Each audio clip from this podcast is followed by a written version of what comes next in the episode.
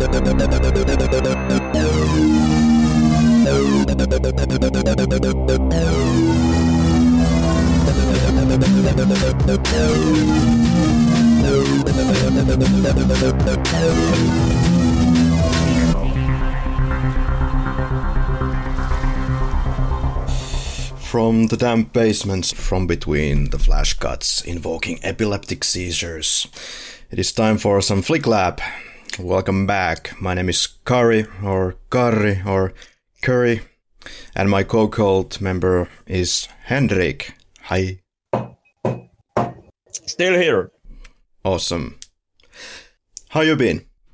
Way worse since I started watching this film. Well, yeah, it's different. It's different. I'll give it that. You definitely see that this is the Halloween where the well, not major but bigger studio was involved. Yeah, plenty of people in the soup once again, or something like that. That we would say in in Finnish way. But as we know, there was a lot of people in the same mess, trying to kind of invoke their own vision of what this movie is supposed to be, and it just turned out to be a, mess, even though they had much more time to figure this one out than the previous one. But anyway, it is what it is. Halloween 6, directed by Joe Chappelle, or is it Chappelle? You are the encyclopedia here. Who is Joe Chappelle? Chappelle. Joe Chappelle Chappelle. Yeah. Well, basically, is pretty much a complete nobody. Yeah. Like Yeah. th- th- this is this is the weird time in Halloween franchise where they give the reins to practically a guy who has never done anything. Well, Halloween 6 was produced by the Weinstein brothers. And with Halloween 6, Chappelle would have made three movies in total for the Weinsteins. You know, we are we are in, with the steady hands of the guy who also directed Phantoms and The Skulls 2, the sequel to the movie The Skulls, who nobody saw and who to which no one ever wanted to have a sequel, but How dare you? My favorite movie. I'm, I'm making the case. You've never actually seen the skulls. You are just, you know, mi- mixing it. You are con- confusing it with with the Phantom movie. Oh, I'm just playing with you. Okay. The movie is written by yet another Halloween fan, like was the case for Halloween 4. This time it's Mr. Daniel Ferrand.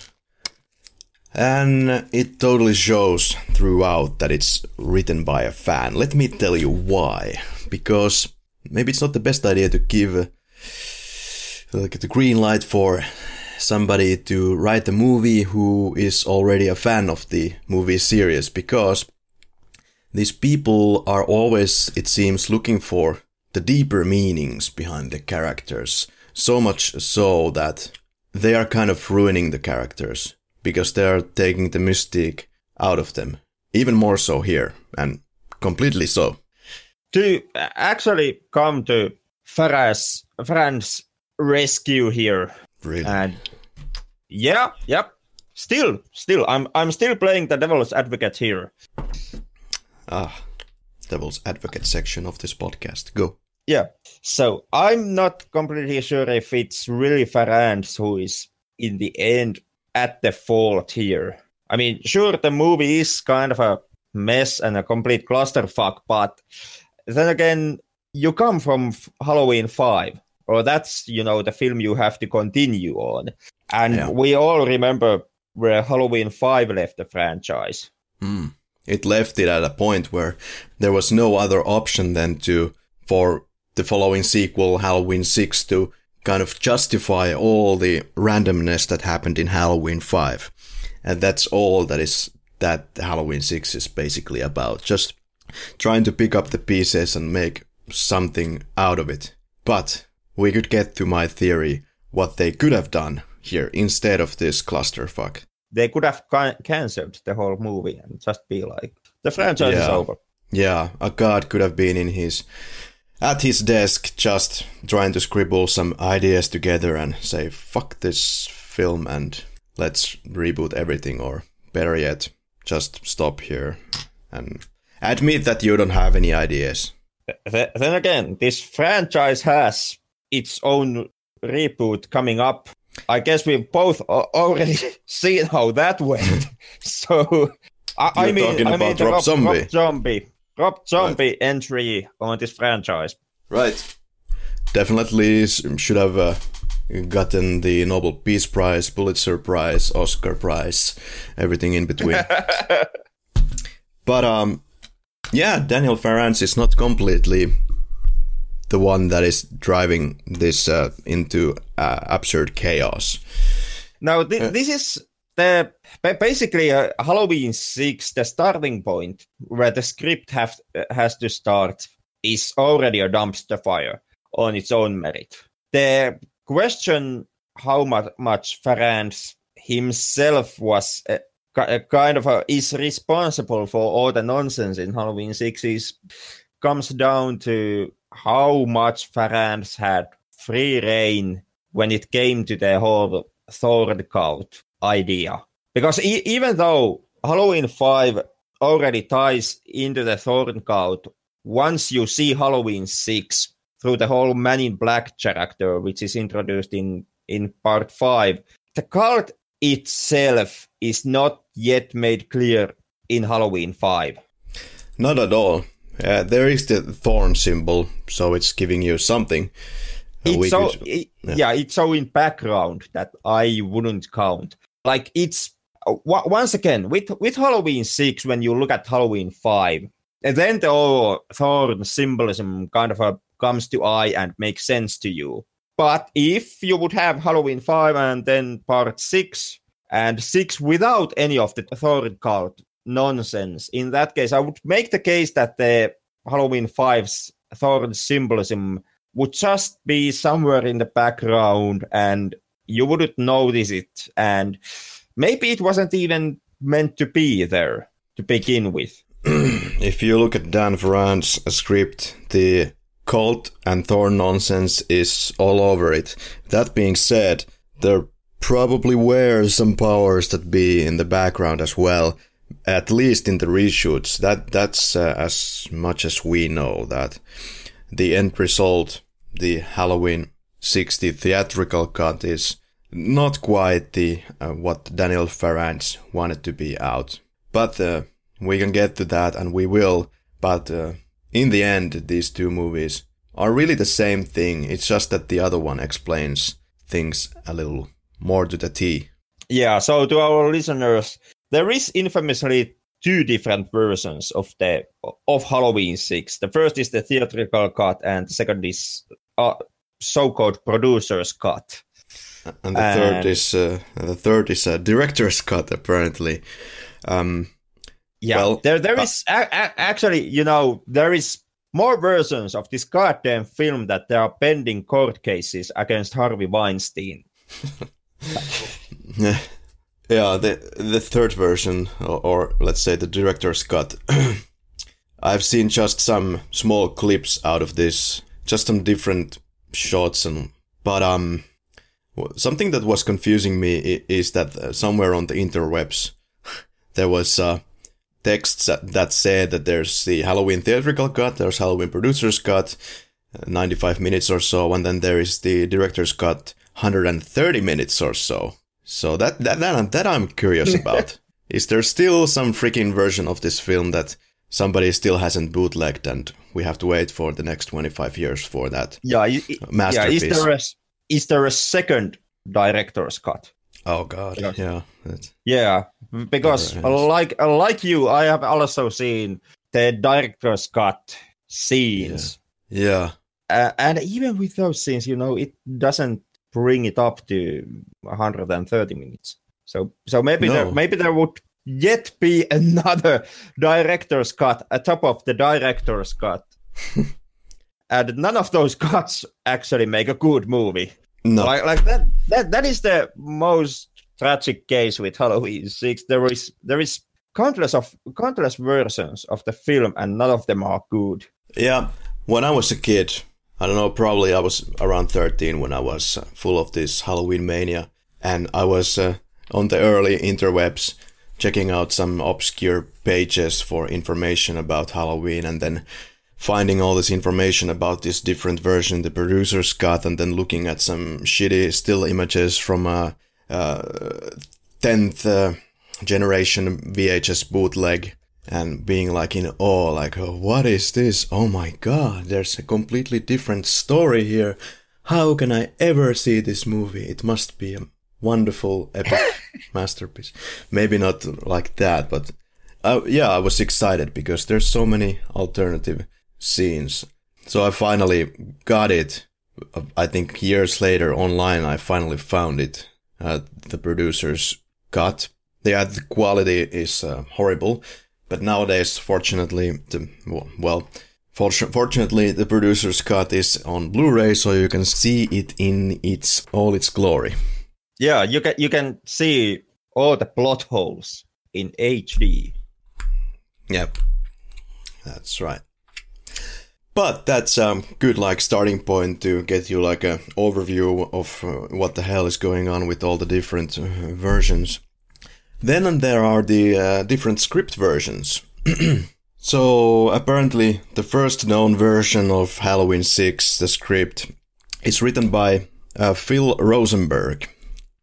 And this draft was uh, sent to Moustapha Akkad. He read it. He was apparently throwing it around his room and wasn't too happy about it. And uh, it reveals that the long missing Myers is homeless and living in an alleyway and only to return for Haddonfield's celebration. His killing methods are really weird, and one of these apparently includes drowning a teenager with a beer bong and forcing a rat down someone's throat. But it gets even better. Uh, the most bizarre element is a VR Ouija program, allowing users to see into hell which is used to reveal the Myers family were cursed by ancient gods during a Samhain festival. This is coming from screenrant.com. Yeah, that's uh, interesting. Well, it's always good when uh, Hollywood goes with the direction that the VR technology allows you to see into hell. This was ahead of its time. It was 94 ish, and they are talking about VR. Daniel Farrands was then brought on board and you were saying in one of our episodes that uh, you must have been wondering what Samuel L. Espanol Loomis was saying when he got the script in his mail and read it. Well, I have the answer to you, more or less. Okay. Daniel Farrands, at least himself, said that Donald Pleasence was very fond of it. You mean this fucking script? This fucking script. Okay. Okay. Because I, I really can't see that happening. Like, no fucking way. No fucking way. I mean, I, I yeah. knew that Donald Pleasence was really old at the time when this was made, but still, you, you know, not, not even the most senile state could you be fond of this script. Yeah, it was very fond of it, or quite fond of it. Anyway, it's pretty much the same. Jesus. Like, fine, fine fine you are coming off from Halloween 5, but still just no. Just no. Not not not of this script. Yeah, I mean uh, how does it happen? First uh, says that apparently Halloween 5 is rubbish. And then he reads this script which even more expands on the said rubbish. So um, I'm lost. I'm yeah. Lost. Anyway, in other news, Danielle Harris's agent informed that in an agent news bulletin called Breakdowns, Halloween 6 was looking for an actor for the role of Jamie. Okay, first of all, why the hell are they looking for the actor? Because it's Danielle Harris. Anyway, uh, they were looking for somebody who is more than 18 years old. That was, I guess, the primary reason. Then again, why not contact Danielle Harris and kind of work it out? Uh, anyway, Danielle was uh, reading it herself from this uh, bulletin, and it said, quote, Note, this role was originally played by Danielle Harris, see photo attached. Please submit actresses resembling Danielle Harris, end quote. So, pretty weird. And the agent called Paul Freeman and Moustapha Akkad. They said, we need somebody over 15, so get her emancipated. So Danielle Harris uh, uh, had to go before a court. You have to prove to the judge that you're an adult. So she went through all kinds of trouble. She hired an attorney for a couple of thousand dollars to do it and had to go to court three or four times. And Danielle then went to the meetings with the people associated with the film. And she got a weird feeling. Uh, in other words, they didn't seem to quite get it, the series. So first things she hears is that Jamie is impregnated by his uncle. And Danielle went back and forth with the crew about the differing opinions they had. She was offered around 800 to or thousand dollars for a week of work. Uh, she already had paid about three thousand to four thousand dollars to be able to actually do the movie uh, Paul Freeman and possibly Daniel Farrands uh, were on her side. They got Danielle to the phone and they appeared to beg for Danielle to stay in the project, saying it's out of their hands, their hands are tied.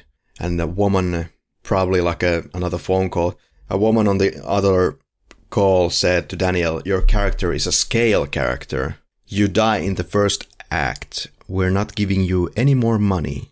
And uh, Danielle was like, well, I guess I mean nothing to you then. Okay. And so Danielle, Danielle Harris was definitely out. Replaced by J.C. Brandy's performance, of course.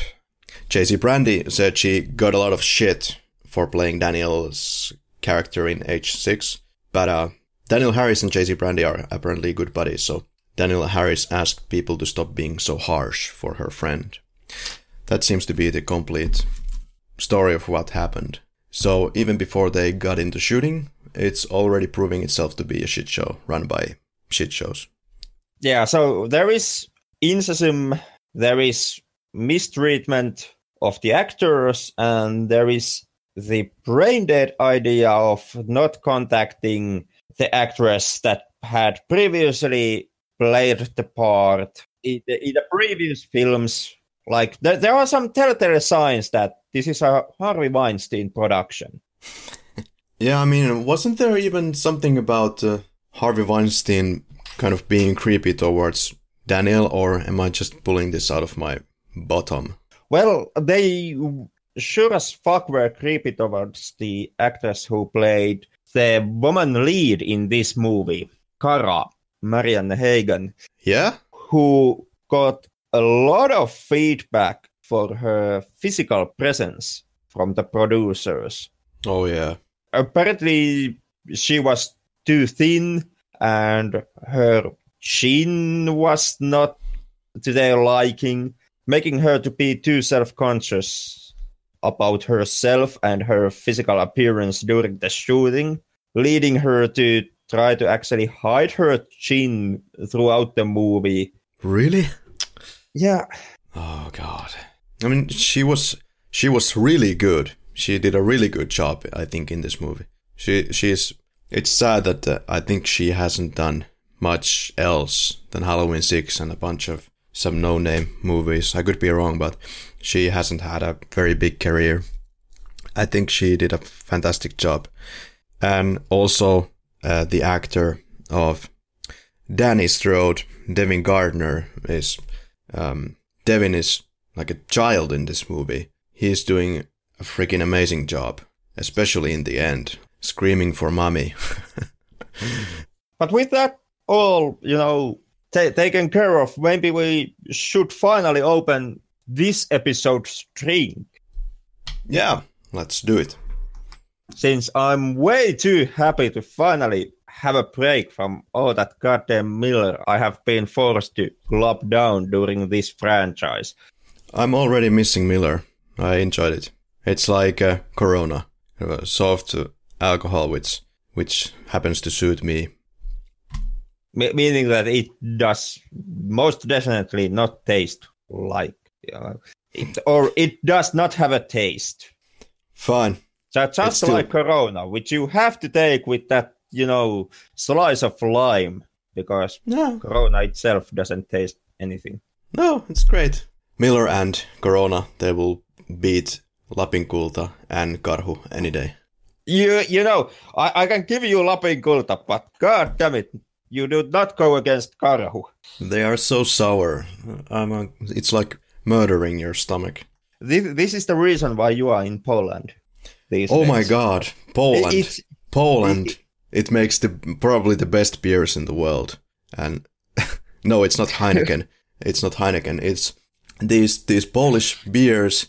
They are some of them are really special because some of them have these added tastes. Like there can be uh, strawberry beer and maybe pineapple beer and there's all all kinds of different flavors. And uh, most of them are quite soft and and most of them are not meant to be made made into beer. Uh, well, I don't know how much you know about the local beers, but I, I think you would love the beers here. I I could b- believe that I could mix your your local beers and pina colada. But uh, today's drink is Wynn's Whiskey. Yeah, like in case some of our listeners are still not on to us and our boozing during this podcast, we have a theme where we try to find a drink that is presented in each film we go through. And unfortunately, ever since we got stuck with Halloween as a franchise, we have been drinking Budweiser and Miller i- here in this podcast. Not not counting Halloween 4, where thank God Coffee. there was a scene where they drank coffee. Yeah. And I I finally had a small break from American beer. and and now there is a scene where Loomis and Wynn share a nice glass of unknown brand of whiskey. So I myself am packing a bottle of Canadian Special Old. It's Canadian whiskey. Is it's extremely cheap, and so is this movie. So Match made in heaven. yeah, it completely fits this piece of shit film. Yeah. Cling clang to how does it how does the line go again? To old friends and to new beginnings. To old friends and hopefully, hopefully new beginnings after we get this franchise done with.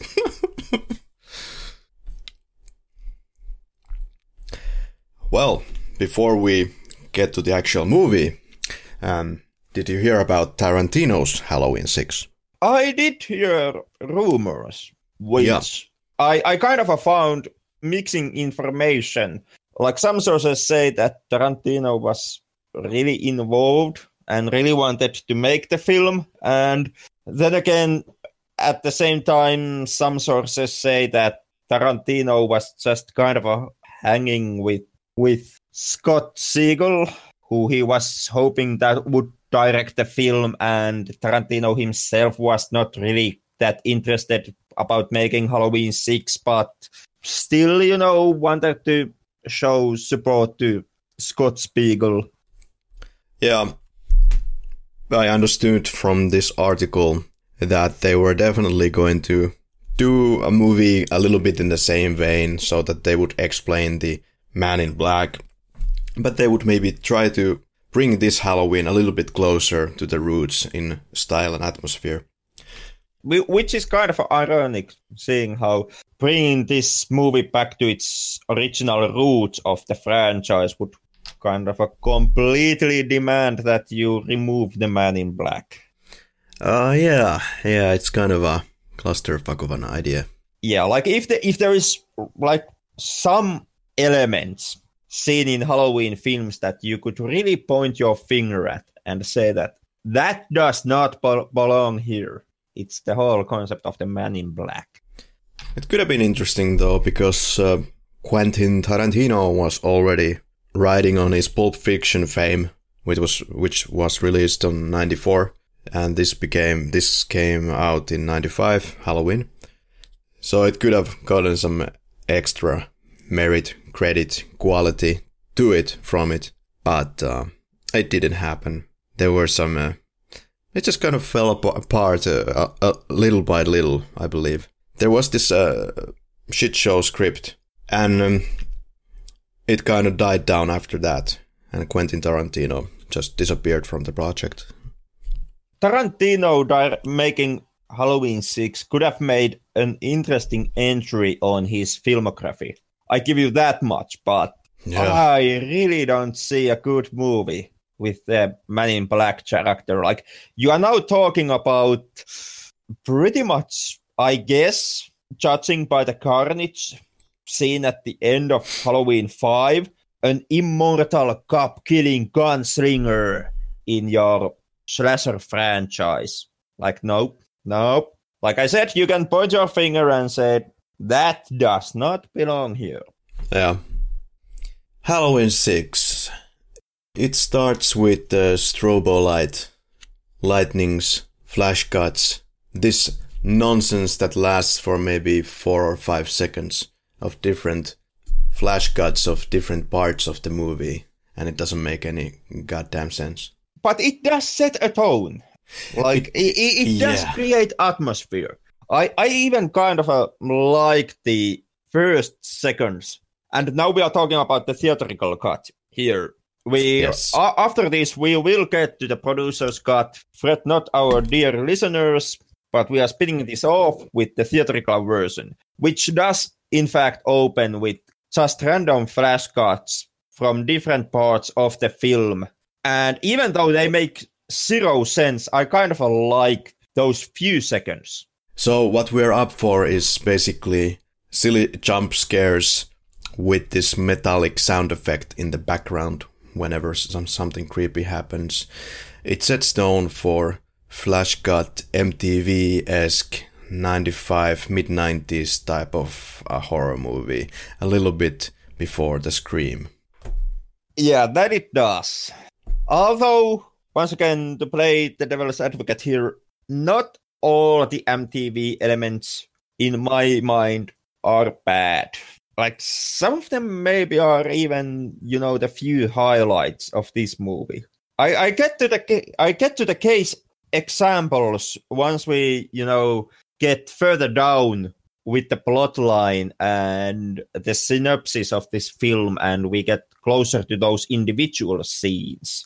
I find some things that I like more in the theatrical cut, and I also find some things that I like more in the producer's cut. And already in my mind, I was editing this in my head and seeing what kind of things could be cutting from here and there, and then mix it a little bit, and then, you know, if this would end up on Kari's cutting room floor, it would be like a hybrid of these two. If it would end up my cutting room floor, it would be the opening credits and the end credits. Some kind of uh, postmodern art. it, it, it, it, just, it still would, you know, even with my postmodern art project, I would make the case it would be a superior film. Well, uh, yeah. Yeah. I mean, at least we wouldn't have all these problems that we have with Halloween 6. And it would never get theatrical release. Exactly. All right, so we finish with the epilepsy seizure and we go to the basement where all this thorn cult stuff is happening. So maybe we should get like a give like a brief synopsis of what the hell is going on in Halloween 6? Is it you or me who goes do this?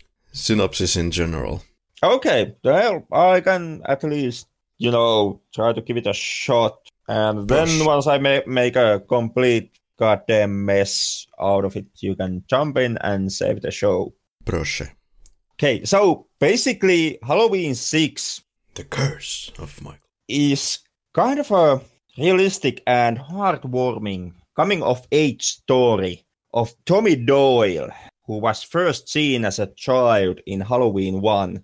And this picks off years after Halloween 5. Tommy Doyle is now a young adult who has to kind of a find his way between love and surprisingly ending up as a single parent at the same time that he has to kind of uh, do this self-searching quest that presents him to new and weird religious ideas. And then there is masked killer slashing up people somewhere along the lines. That's basically Halloween 6. I'm too tempted to try my own version of this. Go ahead. In 1989, Jamie Lloyd was abducted by the man in black with Michael Myers to an underground cult facility where she was to be impregnated by her uncle to deliver a child that would be used as Michael's final sacrifice to release the curse of Michael Myers from him to the next one, which would be Danny's Strode. Ah, ah, ah, ah. You are you are cheating there, my man. You are completely cheating. You are talking about the producer's cut, and we are going through the theatrical release, which does not have any of that backstory. Uh, well, uh, uh, other than the Danny stuff, uh, otherwise it holds up. It's just not so clearly explained in the it, theatrical it, cut. It's not explained at all. So basically, you know, after after the epilepsy scene, the theatrical cut actually ends up or starts in a dimly lit basement where Jamie Lloyd is at the same time being kept as a prisoner and giving a birth to a random child. And it's it's made clear that Jamie is being held prisoner in a dimly lit basement that immediately leads into a weird uh, satanistic cavern because you know this is one of those basements that also has satanistic caverns in them. You never actually find out how they got their hands on Jamie Lloyd. Like it, it, it just opens and Jamie is their prisoner and already giving birth to someone's baby. And that's all the explanation you get for the whole, whole scenario in theatrical cut. You're right. It's not explained at all. You are kind of left to guess it out. It's also never actually explained in this birthing scene, which picks unbelievable. starts the film that why the fuck are the scrubs helping Jamie at giving birth wearing the necessary protection to protect the baby from the germs, while the whole giving the birth thing is happening in a wet cavern in a dimly lit cave. Like, like you, you are taking steps to protect the baby from the germs while giving birth at the place filled with germs and God knows what diseases and rats. So yeah. But hey, weird cult nonsense. Now that you mentioned it, that this movie, this theatrical cut makes even more sense, even less sense than I remembered. Excuse me. I think I was thinking that the father of the baby could have been the man in black because this is the next male character that we see and is taking the baby away from Jamie. And that's kind of the only connection that you have. I would never in my freaking mind think that it would be, well, spoilers, Michael. Yeah, I actually would never even made the Man in Black connection, but now that you mention it, yeah, the cinematography kind of uh, would suggest that mm-hmm. the Man in Black would be the father, simply by judging on how the baby is handled right after Jamie has given birth and how the camera follows and Jamie's kind of a reaction. Exactly. Like, of course, that's not the case. And as we later on see in the producer's cut, but you you still could make kind of that assumption simply by what you see in the theatrical release. I think they could have just made this much more easier if they would have just shown Uncle Michael simply humping her knees in front of some kind of druidian uh, nonsense temple background and candles then it would not leave you any shadow of a doubt. I mean, this movie is kind of doing the exposition a lot already. Producers cut even more so. So, hell, why not just go all the way with that? Michael humping Jamie. We are getting back to this once we deal with the producer's cut. Yeah, let's move on with the theatrical cut. So, apparently, Halloween has been banned in some capacity since 1989 in Haddonfield, but inhabitants of Haddonfield want to normalize Halloween again. Uh, this is kind of where we go and how the Barry Simms radio host is related to all of it. Wow, what do you think about Barry Simms? What is Barry Simms' role here exactly? Is he just kind of there put as some kind of a plot device to to enable the main or the some of the leading characters to kind of speak out their mind to somebody? Would this movie be any different without Barry Simms? At least there, there would be less of nonsense there. Hmm. Well, in my mind, Barry Simms as a character, Barry Simms does not work at all. Yeah. Like the dude's completely insufferable. Granted, that was what they were clearly driving for in this movie. Like Barry Simms was meant to be an unlikable asshole throughout the film, and that is what the character is completely. But Barry Simms does kind of a serve a purpose at the beginning of the film where the radio show that he hosts kind of uh, works as a plot device yeah. to introduce danny come to and to tie some characters together.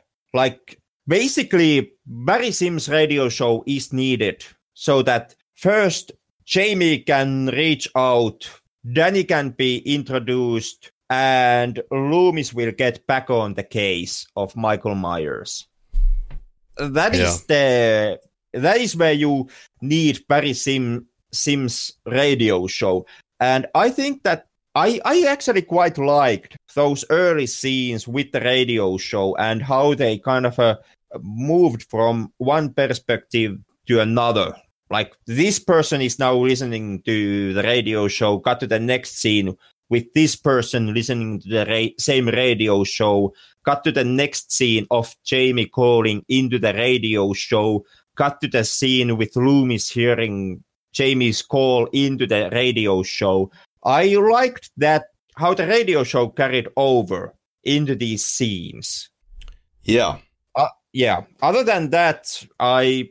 But when it comes to Barry Simms as a character, I just couldn't stomach the dude. And imagine people are actually calling this guy. Yeah, and ha- Harry Weinstein levels of attitude towards women. Yeah. Like once again, you know, there are telltale signs that this is a Harvey Weinstein production. Barry Simms is played by Leo Geter. Leo Geter hasn't been doing a whole lot of things lately, but he's been playing uh, characters in Penny Dreadful, so back to the damp cellars we go. Jamie Lloyd escapes with the help of the midwife, who is uh, known as Mary, according to the script. And who clearly has read the script, seeing how she completely changes her stance when it comes to Jamie and the baby and the whole thorn cult. And kind of a right in the middle of things. Like five minutes ago, you were helping Jamie to give birth and handed the baby to the man in black and now immediately you have you have stolen the baby and you are freeing up Jamie and giving the baby back to her. What exactly is happening? Uh, does the Thorn cult actually have the script locked in the cave? At the moment when the man in black was taking the baby, there was really no chance for Mary to help Jamie. But when the baby was delivered back to Mary, I guess, for some reason, or maybe Mary got it from this temple stuff thingy and during the ceremony and just gave it to Jamie. Well, anyway, Jamie gets the baby and uh, goes with the baby outside of this thorn cult basement. Which is so goddamn funny that even the, the nurse has has to fight not to laugh when handing the baby to Jamie. yeah. I mean, you, you, can, you can clearly see the actress, you know, trying to hold back not to laugh at that moment. Uh, which, which clearly showed that at least one person in, in the cast of this film did read the script. yeah. Save your baby. Save your baby. I can't come with you. Yeah, why? Because the plot. Why? Because, because the plot. Because uh, when I was 13, 14 in that ballpark, I always wondered, why can't you just join Jamie? You seem like a semi-likable character. Don't do stupid shit. But she does, and she gets yeah. Uh, she gets her head into a random spike that happens to be nicely on the wall. Yeah, I mean, you know, these creepy ass basements, they always have these random spikes hanging from the walls just for this purpose. Yeah. I really yeah, I really would have liked to have a chat with the architect that Indeed. Made the plans for that basement. Like, yeah, what was the thought process? Like, I have really nice, I have just, you know, drawn this really nice, creepy ass basement where lights doesn't work and something is missing. Oh, it's this random spike on the wall. Like, yep, there, nailed it. It's like in the James Bond movies where it's like the villain's lair. They have completely mapped out and they have a spike for Michael so he can kill his opponents whenever needed. Yeah. There's no explanation for this spike even in the script. There just happens to be a spike on the wall and, and, and that's it. I have to wonder, like, they must have been scratching their heads at the set, like, okay, how, there's just a random spike. Okay, how do we design this? Okay, let's see. Let's just build a random spike and that's it. Yeah, the typical I just work here school of thought in filmmaking. Yeah. Alright, so Jamie runs to this truck that is apparently in front of. Is it like a 7 Eleven there? Because the guy is having some coffee from his mug or whatever it is. And. Well, can't be because as far as I've mapped out in my head where this opening scene is supposed to be happening, it should be the Smith's Grove mental asylum, right? Right that that's yeah. Jamie has been locked up in the basements of Smith's Grove, right? which just happens to have basements with weird satanistic caves in them. Of but course. whatever. Yeah, of course. So if if that's the place, then there would be no logical reason to have a 7-Eleven right next to a mental asylum. Yeah, that's true. But uh, yeah, it is a script says that the guy is holding a 7-Eleven coffee mug, so that that's why I took it from there. We are clearly dealing with a movie that makes a lot of sense. Yeah. Yeah, thank thank God for this bottle of whiskey I'm having here. I'm go- I'm gonna need it. I, I have a sense of revelation that this is gonna become handy making this episode. Yeah. So Jamie gets into the truck. The original driver, the owner of the truck, gets killed. His head gets twisted in a nasty way, and Jamie takes off with the truck. She gets to a bus station, tries to call 911, but of course the lines are out because of the severe storm. So, for some reason, she is still able to call the Barry Simms show and call out for Dr. Loomis for her help, which alerts Dr. Loomis and Barry Simms declares that this person is clearly insane. Jamie hangs up the phone, goes to the bathroom, and uh, she's in one of the bathroom stalls. And magically, in five seconds without a noise, she's able to get out of the bathroom back window and escape from Michael Myers. Basically, the opening is the first time you hear the new version of the Halloween theme that was produced for this entry. Yeah. And I have to I have to go and make a note how much I fucking hate, absolutely loathe the Halloween theme in this movie and the goddamn chip tunes that have somehow managed to creep into the background of the theme music. You know, the thing about the soundtrack is that it's so all over the place because, uh, well, it, it's in one way in producer's cut, it's maybe more aching a little bit to the more traditional side, but then in this MTV cut, or the theatrical cut as we know it, it's more guitar driven and uh, whatever it is. Yeah, and it does not work at, at all. Yeah, and what, why are they, they? This guitar sounds horrible. I mean, they could have done it. At least if you're going to go with the guitar route, and get kind of a give it a more rock, raw, rough sound, and not this softish '90s uh, pop rock type of flavor. Yeah, if you want to be the MTV entry of the franchise, just you know, be honest and honestly be that. So Jamie drives and escapes Michael Myers, but gets bumped into a bunch of uh, pumpkins on the side of the road, has to kind of end the driving, then has the genius idea to go into one of these barns, and is having a little bit of a, a game of tag with Michael. There is this absolutely hilarious shot at Michael inside the barn. So first Jamie goes inside the barn on one side of it, and then we see Michael Myers on the other side of the barn, and he's just looking straight into another direction. It's like he just woke up in a barn and like, what am I doing here? Where's Jamie? But that that's the weird teleportation powers that pretty much every character seems to have in this movie and this franchise every now and then. Yeah, so Michael is uh, teleported to the one side of the barn, and then Jamie steps on the hay, and it makes this crackling noise all of a sudden, or maybe something is underneath it. And Michael teleports next to her and kills her immediately. Oh yes, and then there is the lightning teleportation.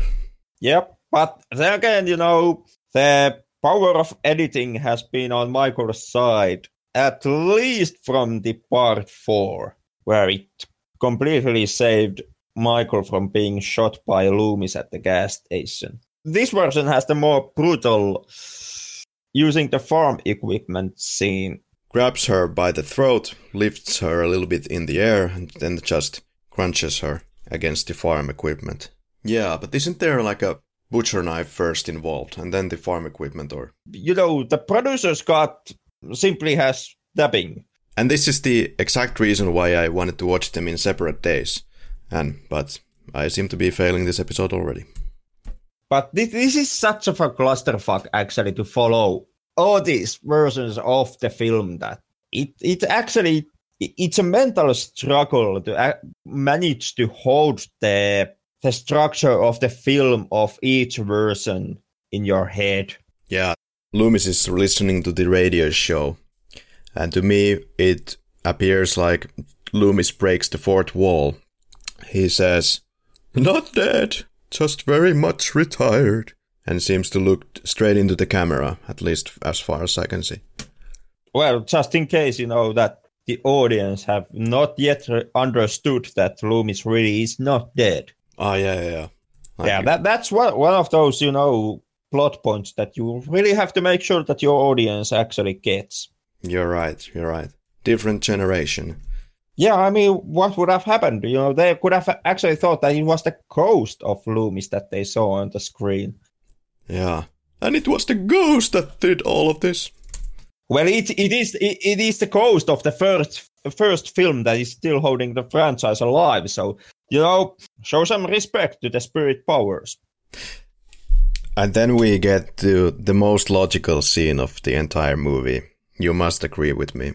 We get to the point where Dr. Wynn comes to Dr. Loomis's house to celebrate that he is going to quit as the chief administrator of the sanitarium and to inform Loomis that he wants him to be the replacement of himself. yeah, the, uh, the, the, dude who has been retired for years now already. Exactly, the dude that has been retired. Maybe, um, well, again, this is explained again in, in the other cut. There's more detail in that. But let's try to stick with the theatrical cut first.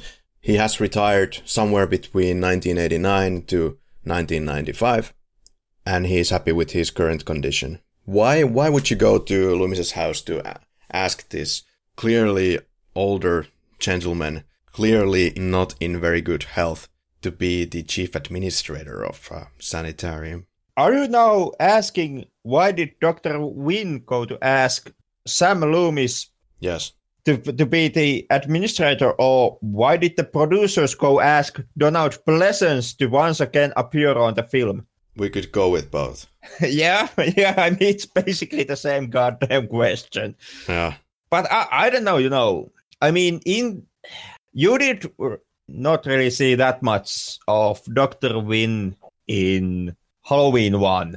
Mm. So you really didn't get that much of, you know, the relationship that Wynn had with Loomis. But in, in in Halloween 6 they pretty much they make quite good work kind of a showing that Wynn and Loomis have this warm friendly relationship between themselves. So, you know, that could be one reason.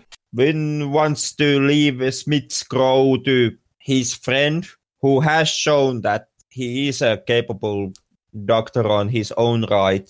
So if if I would have to make excuses for Wynn's decisions when it comes to hiring staff and choosing his his followers for his work, you know, that that would be the argument that I would make. For people who are not aware, Dr. Wynn was first introduced in Halloween 1, in a way. He was just there on the screen for approximately 25 seconds.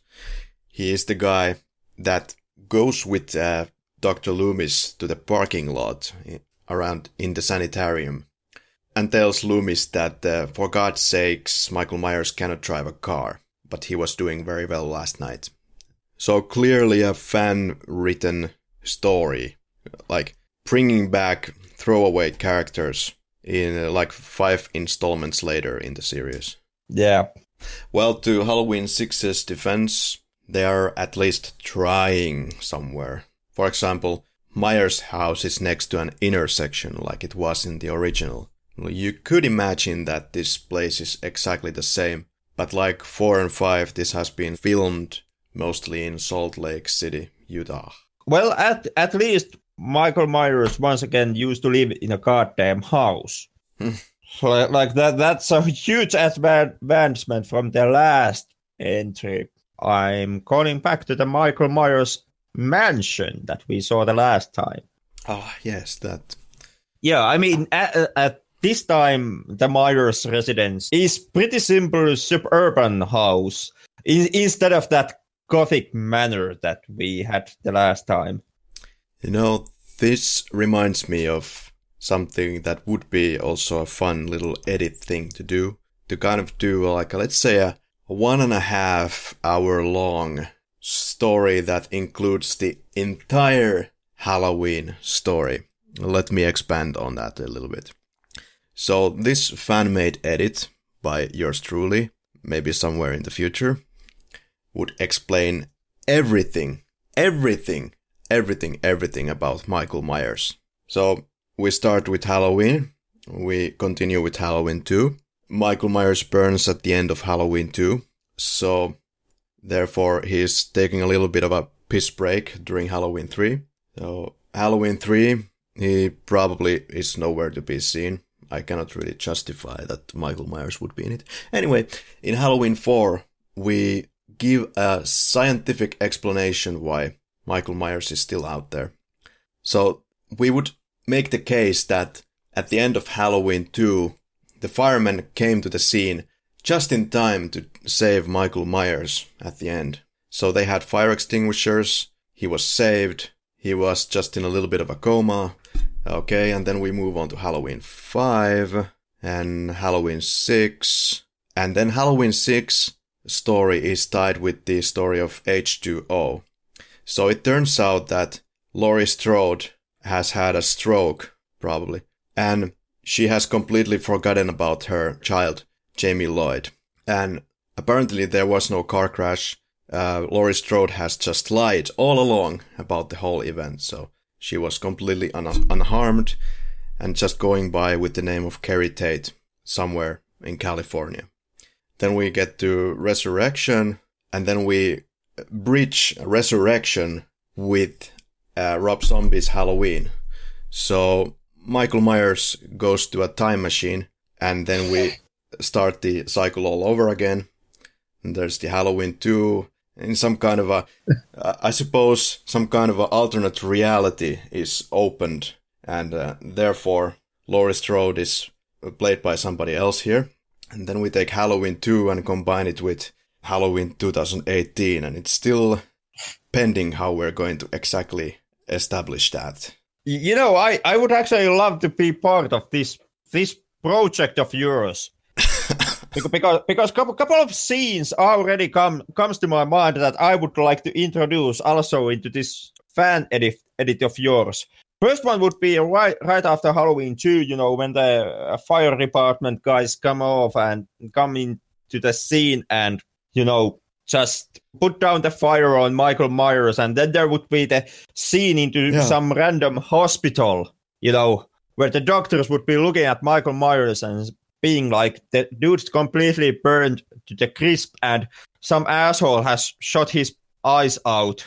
So then they have to, you know, surgically replace Michael Michael's eyes. Yeah, thank you. Uh, and and there would be this really technical, you know, this ER shot or the whole scene where they are just juggling between different set of eyes and seeing what fits perfectly on Michael's skull and one of the doctors would be like, no, you know, we don't have the right kind of eyes, so please take mine and give them to Michael Myers. And they, then they do that and they insert the doctor's eyes into Michael's head, and he would be in recovery after the operation. And during that time, there would be some local carpenter, you know, hanging around at the exact same fucking hospital, and he would teach Michael Myers some interior decoration and house building. And then uh, during Halloween, uh, after Halloween 4, before Halloween 5, Michael would randomly wake up at the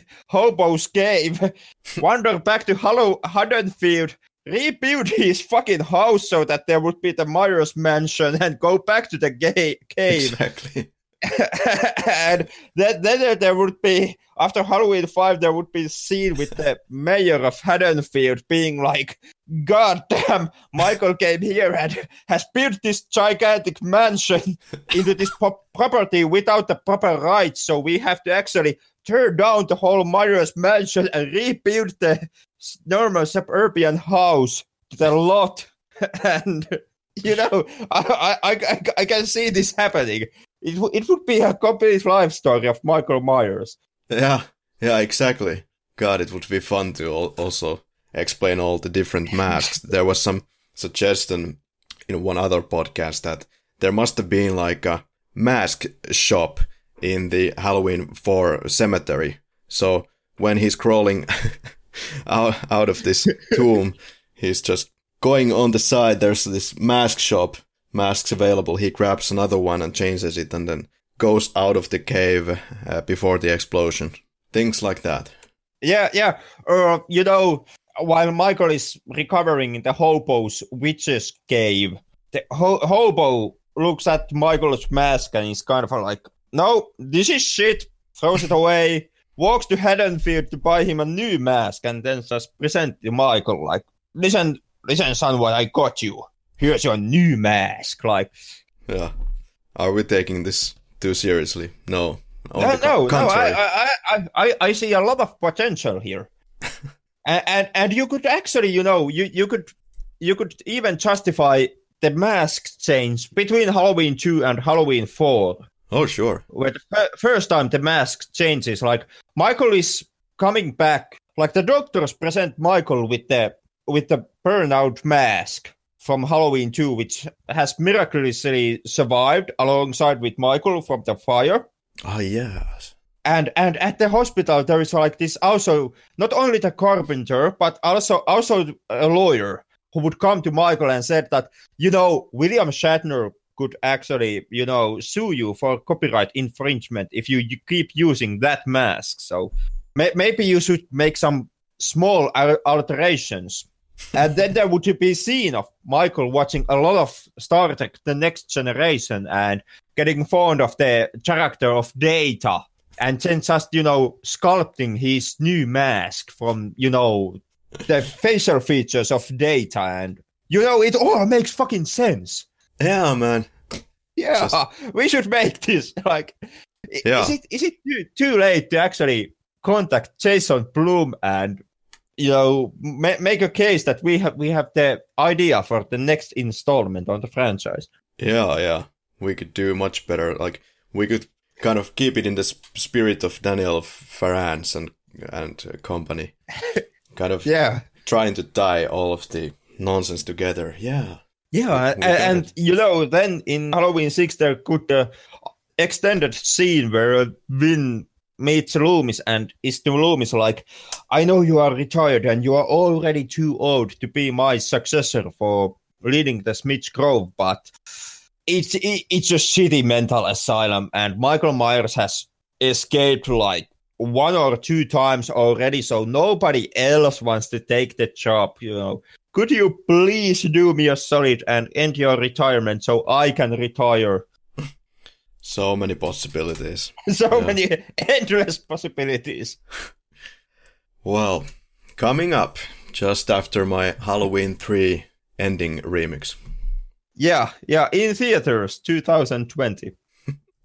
well, where were we? Myers' house. We're introduced to the father of the household, uh, John Strode. John Strode is made throughout the movie as unlikable character as humanly possible. So they definitely tried their best with that. I I enjoyed the breakfast scene. Probably the first scene that comes to my mind when I think about Halloween 6 is the breakfast scene. Because there's great acting there from Kara Strode, known as Marianne Hagan. Yeah, and you you know when it comes to Bradford English, who plays John Strode in this scene, and w- when it comes to the you know the pitch lab, you can clearly see that that was you know the scene where Harvey really gave some hand-on instructions on how to pull it off.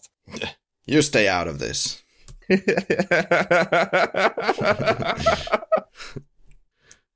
Now that I look at it, there's also coffee on the table, so I have chosen my drinks for today. Very well. There's also what appears to be orange juice, or it could be beer for John. Yeah, there is also, you know, stomach bomb, uh, weird rat vomit and cockroaches smoothie. Farrands is referencing Carpenter's The Fog from 1980 with the line referring to a stomach pounder. I didn't know that it's apparently a protein milkshake. This is the famous Tim Strode's stomach pounder. Yeah, famously known as the only pounding that anyone will get in that house. I still don't know. It's left as a mystery what it is. It looks like it has. It could have milk and cocoa. It, it, it looks like something that I would vomit up after a hard night's drinking. So Danny is drawing the knife against John. This happens quite randomly, and uh, for me, it works slightly better when there is none of the background work happening for why Danny is doing this. He's just pulling the knife in one of his first moments when we see him. Well, there is that weird night see sequence when Danny sees the man in black in his room holding a knife and telling Danny to kill. Oh yeah, okay, sure. Somebody. So well, well, you know that that's basically all the explanation and all the build up you get to uh, to Danny holding a knife against John Strode. Yeah, in this cut, it's not very clearly explained why Dr. Loomis returns to the sanitarium with Dr. Wynn. It kind of is. Well, Loomis hears the talking on the radio, and based purely on that, apparently he's following Wynn. Yeah, well, Loomis does hear Jamie's phone call into the radio station. Yeah. So I I guess that's you know I, I my take always was that Loomis simply responded on Jamie asking for help. Meanwhile, Tommy has some great powers and he's able to hear from the recording background where actually the where the call was taking place. So he goes to the bus station to look for any clues regarding Jamie Lloyd. And of course, conveniently, nobody has seen the red marks on the floor.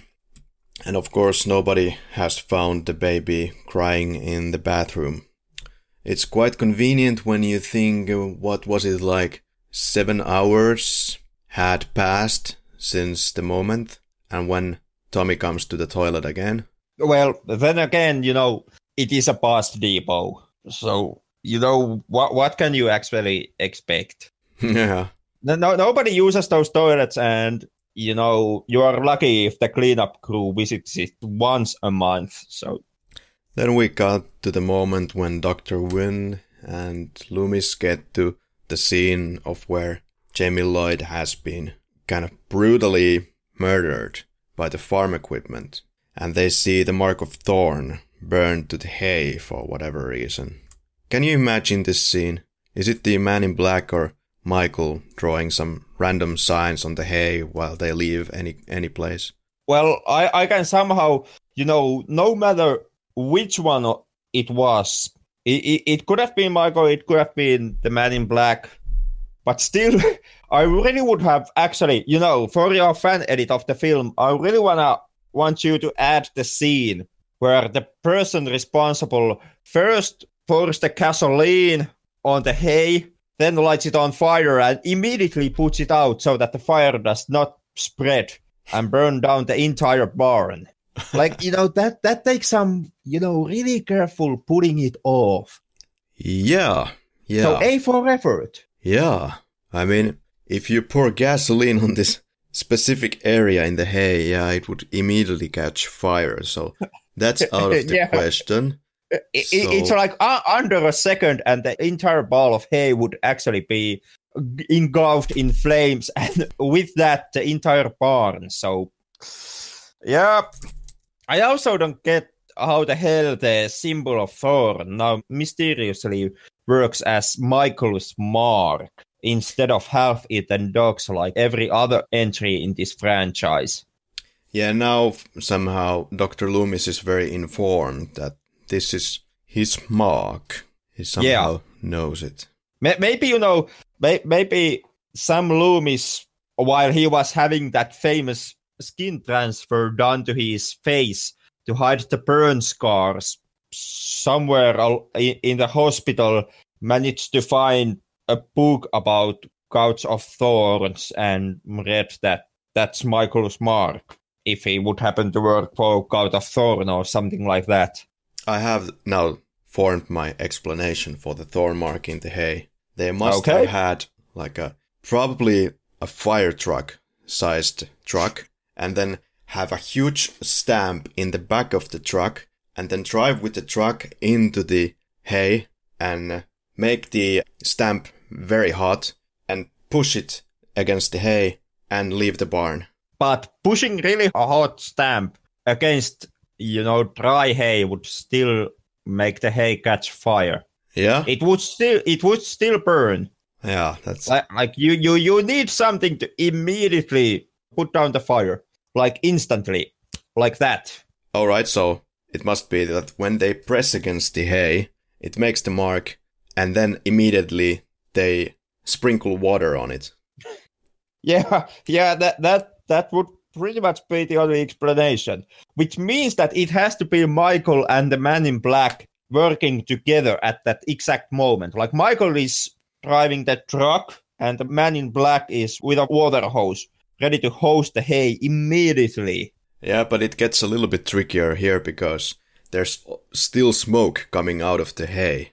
And Dr. Wynn has gone to Dr. Loomis and with Dr. Loomis to sanitarium and from sanitarium to this scene and it's still it's still having smoke. So Michael must have a radio controllable fire truck. so, so that he can radio control the fire truck while he's also holding the water hose. Like, fucking nailed it. but but if if you want if you want a head head scratching mystery from this movie, try this one for a size. Yeah. So Loomis has had a skin transfer done to himself to get rid of the burn scars. Fair enough, but how the hell can actually Loomis now grow a full beard, seeing that the beard now grows in places that previously actually were burned and covered in burn scars? Like skin transfer does not work like that. You, you can you can hide the scars, but but it's very advanced skin craft. Yeah, like like maybe he got a you know skin transplant from another dude exactly his age. It, it, it, it's the same. it's the same goddamn doctor who donated Michael his eyes. He's also like, please take this scalp off my cheek and give it to Doctor Loomis so that he can grow a full beard. I have cracked this completely. The the fireman who I'm still talking about this thorn symbol because I'm so. oh my fucking god! I'm looking at the frame and I just have to crack this thing. So the firemen, they they have the fire truck, so they are able to make the mark. So they are part of the cult. That's that that makes sense. Why does well it doesn't? Why won't but... the cops interfere with this? I mean, they are ba- basically cruising around a crime scene, and most yeah. likely, you know, I, I actually need the image of this scene because I, I I need to find the exact location of Jamie's body because I would make the argument that if you would drive the fire truck during the daytime, you would actually end up cruising uh, on top of Jamie's body. Except, yeah, yeah, my mistake. We are talking about the theatrical cut where she was impaled on the farm equipment and not stabbed. And the farm equipment is not seen in this frame that I'm looking at. Well, well, yeah, they had to, of course, remove the farm equipment so that they can cruise around with the fire truck. so the police are involved as well, perhaps. yeah, and that means the government is on this. like, how deep does this go, man? Wow, we're so- we're finding so many plots here.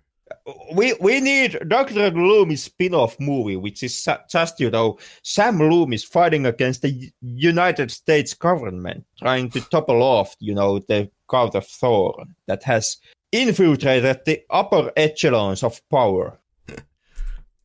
Did you catch the Beavis and Butthead reference? No, I did not. Yeah, apparently there's a Butthead reference when they are looking at the drawing of Danny Tim says it in this weird voice. I I think it's cool. Was that a Beavis and Butthead reference? Yeah, apparently. Okay, because I just took that as a you know excuse to punch Tim in the face if I would ever meet the man. but you know, talking about the drawing, I really have to tip my hat for Kara Strode, who previous night had seen her son's drawing of the thorn symbol. And on that scene, you can clearly see that the weird, my entire family is being mur- murdered by mysterious forces drawing on the other side, other side of the paper is is clearly visible. Yeah, through the paper. So Kara Strode basically could not have missed the other drawing by mistake. So it clearly had to be intentional or something like that Kara is so used to her son drawing these weird, mysterious murder portraits that she just does not respond to it at in any level. yeah, she does a good performance, as I've said, and this is uh, the first movie of Paul Rudd. Uh, what do you think about his performance? Well, I myself, I think that Halloween 6 must have worked as an audition tape for Paul Rudd in nailing the Ant Man role, simply by judging this by the small effort shown in here. The script that he's working with makes him probably a, a little bit kind of an annoying character. I'm not sure why this was needed. Uh, I remember that the original Tommy Doyle actor, Brian Andrews, from the first Halloween, they tried to get him to this movie. They wanted to get him to this movie, but there comes this absurd part. Because Brian Andrews didn't have an agent, they were unable to get in touch with him. What the hell does that mean? I don't know how it goes in Hollywood. Like I, I have the impression that the whole finding actors and getting cast into a movie is entirely tied into the concept of having an agent. Like if you don't have agent, nobody really does find you. I'm Well- I'm not yeah, I I'm not certain if that's really the case or if that's you know just what I've heard. But well, a- at least that's the official excuse wh- why Paul Rudd was needed for this movie.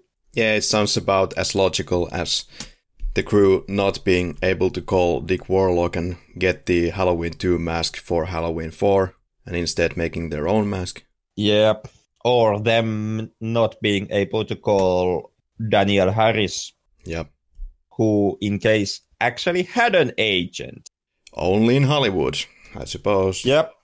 But yeah, when when it comes to Paul Rudd and his performance performance in Halloween Six, uh, I I like I like about the fact that the movie at least on some level tries to handle the subject of mental trauma through Tommy's obsession with Michael and the movie makes a case that that kind of uh, explains how Tommy Doyle and in that sense Paul Rudd acts in the movie. But even with that in mind, I I, I think Rudd's performance here is completely lackluster. Like he has this same emotionless stare and emotionless line delivery in everything he does throughout the film. I agree. And I just don't understand the choices that they have made with this character. Well, firstly, he's made out to be this completely insane, creepy person, which is not really what the original character was about. But okay, I can see that he has kind of lost his mind, alright? But then, why emphasize this madness with the cringing and laughing at the end by the character when he's hitting Michael with the metal pipe? It's just weird. I, I, I see I see two arguments there. Uh, the first one would be, you know, considering Tommy being extremely creepy throughout the movie.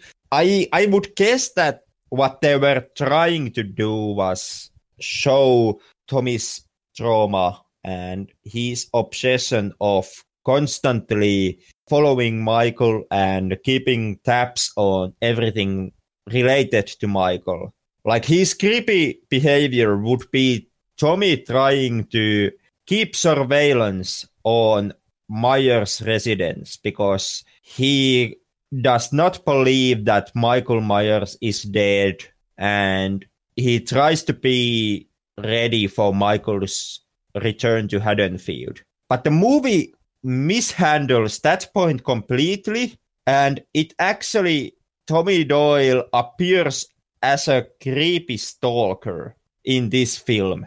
His surveillance of the Myers residence looks like him just perving on his next door neighbor. To add to that creepiness, there is one really subtle moment where Tommy Doyle actually goes full on creepy. When Kara and Danny are taken to the Mrs. Blankenship boarding house where Tommy Doyle lives, they get to the computer of Tommy and they are looking at the thorn symbol on the computer screen. At this time, Kara is lowering head to look more closely to the monitor. At this very time, her hair is getting very close to Tommy. And at this moment, Tommy is giving this very short, subtle, but pretty clear, creepy look at Kara. Yeah, yeah. Tommy clearly is sniffing Yeah, Kara's hair o- on that moment. yeah. Or maybe it's just Paul Rudd being creepy. Well, I, I, I don't know because uh, basically, you know, everybody is fucking creepy in this movie one way or the another. Yeah, yeah. But, but right. yeah, I, I, I, I got that exact same thing yeah, i- in that scene, and you know, you tie that with the fact that the first time that Tommy's character is introduced, well, well, the exact first time is through the radio show, but it's pretty soon shown that he is spying on Kara through uh, via the camera in his room. So you know the perving aspect is introduced right away, and then there's the, all that hair sniffing, and there's even the fact that before Tommy starts to give his exposition on the Thorn cult, he apparently took the time to light up like 20 candles in his room hmm and you know it, it just it, it just does not come together in any way or form It tells to the audience that there was more to it than you would first maybe think. He's not only looking for Michael M- Myers, and in fact, that doesn't make any freaking sense. If he would want to look for Michael Myers, he would probably be looking around the sanitarium or kind of expand the search field a little bit instead of just the Kara's window. yeah now that, that you mention it yeah keeping tabs on michael's house or previous residence really at this point where the canon has taken the whole thing is it's really not what you would be supposed to do Yeah. But then again, you know, to all, all the nonsense revolving around Michael, I also can't understand how the fuck does Haddonfield all of a sudden come into the conclusion that Michael Myers is dead simply because he has not shown up in six years. I mean, in the canon of the theatrical version, everybody knows that Michael Myers escaped police custody at the end of Halloween 5. Yeah, that that's where the theatrical cut kind of uh, leaves the situation. Yeah, after his escape, Michael just has not been around for six years, and everybody thinks that he's dead. Yeah. During the thorn symbol in the barn, well, it seems we're never getting out of this scene. But during this, the song by Brother Cane is playing. And this is also the song that is in the end credits. Also, other songs by the band are playing. Uh, I believe it's during the Barry Simms event in Haddonfield. I like the song. Uh, I think it has received some not so favorable comments, but uh, in fact, I have bought this album as a kid simply because of this song. And um, I remember that I was kind of liking a few other songs on the album as well. I think it's a pretty solid rock song, very 90s, very, very, very 90s spirit rock song. So tell me again how on earth you were not a Halloween 6 fan as a kid. well, it's just one song. Uh, exactly my point. You know, you, you buy the album for simply one song which plays on Halloween 6. Yeah, yeah. Like that that that sounds like a fanboy to me. It's a fanboy of the song. This particular song. Something clicked. It's not perfect, but I really like it. And the crunchy guitar. It's great. Even though somebody says that it's ripped off from uh, Alice in Chains, I don't care. It's a solid song. And the best part about uh, The Curse of Michael Myers, may I say. Are you calling the best scene already? Yes, end credits. I like one scene with um, with uh, Paul Rudd when he comes to the hospital with the Stephen baby and asks for help because apparently the baby might be injured or might have suffered a little bit of a trauma in the hands of Jamie Lloyd Truck.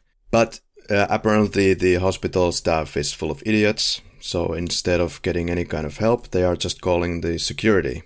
I mean, yeah, granted, uh, he's shouting like a maniac, but it's about the child. Yeah, but you know, I mean, it, it it's a hospital in Haddonfield. Uh, clearly, they do not accept any patients who are somehow getting emotional about injured babies. This is kind of a throwback to Halloween too. I see the reference. Yeah. The careless Karen with her babies.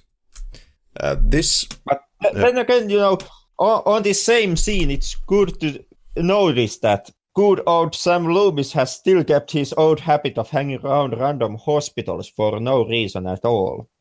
Yes, and again, this is the problem of the theatrical cut. Because that was always so out of place. Because Loomis is just standing in, hos- in a hospital. Well, granted, just moments prior, we see that Jamie Lloyd has been found, and that's probably the reason that he is there. But why is he in the hospital lobby? And, well, it just seems really random to bump up into Dr. Loomis in this hospital. It, it seems uh, yeah, it it kind of a well, the odds are really on your favor to bump up on Loomis in this hospital, even in the producer's cut, which gives an explanation why Loomis is there. Yeah. But it's even more bizarre in, here in theatrical cut, where Loomis just is hanging around in the hospital for no reason at all. Yeah. This kind of, at first glance, it seems very convenient as well but actually, it's uh, again, uh, it's good background checking from Daniel Farrands. You can definitely see that he is a fan, so that he, uh, he's able to pull these kind of things together. Like uh, the family that adopted Laurie Strode, the Strodes, they live now in the Myers house. This makes sense because it has been established in the first one that the Laurie Strode family is in the realty business. Yeah, so of course you want to move into the house, which once born the masked serial killer that went through Haddonfield and tried to stab Laurie Strode. Well, imagine if you are the realty agent and you have trouble selling this house. You can probably score a pretty sweet deal for this house, move into it. Then again, then again, if you trying to make sense of everything, they have made some considerable changes to the house from its original look. Once again, yeah. We are left to assume that they have uh, spent a shitload of money to repair that house. Well, the mayor of Haddonfield, once he ordered the Myers mansion to be torn down, did no longer find the original blueprints for the Myers house and had to just hire in another contractor another architect to kind of redesign the house. Yep. Still makes perfect sense. Totally. So Loomis goes creeping into the Strode Myers house and he's having a cup of coffee and yeah. yeah.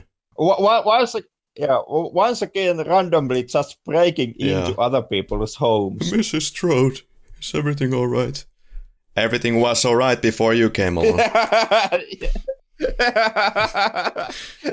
Precisely. Uh, uh, uh, out of a sudden, what Sam Loomis appears and he brought a jump scare with him. that, that's uh, the first Sam Loomis jump scare. Yeah. This is Sam Loomis's revenge after Halloween 1 when he's behind the bush and ambushed by Sheriff Meeker. yeah. All these years, Sam Loomis has just quietly biding his time when he too can pull off that stunt. oh. So he sits down with Mrs. Strode, and there's this quote Don't let your family suffer the same fate that Laurie and her daughter suffered. Is this really in the theatrical cut? Yes, it is because it's in my theatrical notes. Yeah. it, it is in in yeah, it is in theatrical cut. So what what does this mean? Because now this quote is breaking the continuity of Halloween 4-5. Because let's see. Don't let your family suffer the same fate that Laurie and her daughter suffered. Laurie, as far as I'm aware, was killed in the car accident and had nothing to do with Michael Myers. But now Dr. Loomis is establishing another possibility that it was actually Michael Myers that made the car crash happen or something well, maybe Loomis is just trying to, you know, make the entire Haddonfield finally forgot Ben Tramer. And whose fault was that? Oh, oh, Uh, are you suggesting that Dr. Loomis has something to do with the death of Laurie Strode? I can imagine him with his pistol trying to shoot the tires of Laurie Strode's car, thinking that Michael Myers is inside it. Sheriff Meeker is still shouting, Don't shoot! or, or maybe, or maybe Laurie Strode was just, you know, driving down the street, and Sam Loomis had had creeped into the back seat, you know, was hiding there, just waiting his time to, you know, to pull off the jump scare stunt on Laurie Strode, and then Loomis just jumps from the back seat to scare Laurie, and Laurie gets really scared, and just the car spins out of her control and flips over, and and Loomis so after that, Loomis, Loomis quickly makes his escape from the crime scene. Next up is the pumpkin crush moment. Uh, Tommy surprises again creepily Danny on the road. Danny walking along the road is kind of supposed to be reminiscent of the first Halloween when Laurie Strode is walking down the road and the Panaglide is gliding nicely. So it's supposed to be some kind of a throwback. In fact, if we talk about the script a little bit, Danny Strode is being bullied by some kids during the same scene, so there is this another throwback now to Tommy Doyle. And then Tommy Doyle makes the pumpkin to break this time. Yeah, it's creepy. Yeah, it's, it's once again, you know, these old namesdale characters from the franchise pulling off jump scares or new victims. Yeah, sorry. It's not just Loomis pulling this shit. Tommy Doyle is on it also all from what I've gathered is that the basically everything that they say about the thorn here is incorrect because there is this some kind of an ancient symbol. So in order to make an episode about Halloween 6 you actually went on full cultist and started to study weird sacrificial cults. Yeah. Like that that's the dedication you get in this podcast. This is probably by far the most workloaded episode if you really want to dive into this all these little nuances that the movie is putting out there. Thorn is a letter. It's uh, Old English, Gothic, Old Norse letter, and uh, also part of the modern Icelandic alphabet, apparently. Well, you know, if you start to go on full cultist for Halloween 6 and it's Thorn plot lines. Now, t- just in case, once we hit some kind of a movie dealing with Jack the Ripper mythos, and for that episode, you find yourself mysteriously stabbing prostitutes at the Polish night. Know, let me just give you already a heads up. You know, you what you really need to do before the murder spree is start packing up on bleach. Well, since we're talking about Poland, I always want to ask this from other Finns and everyone else. What is the first thing that comes to mind uh, of Poland for you? Witcher. Witcher, okay. I mean, what do you think is the general idea of Finns about Poles? Like, you know, my my knowledge of Poland is limited to Witcher and CD Projekt Red. Okay. Yeah, I think the Finns generally don't have much of a understanding about Poland or some kind of like a very formed idea of what this country is about. Yeah, and now since gaming is once again on the rise, I think we will soon forget the whole Second World War. The the best known thing about Finns that I hear from other countries is that they drink a lot of beer and vodka, which could be said about the Poles too, in fact. Well, seeing how technically at this moment this podcast is made by a Finn and a Pole. fake, fake. I would say that you know the uh, general uh, stereotype has has some merit on this case.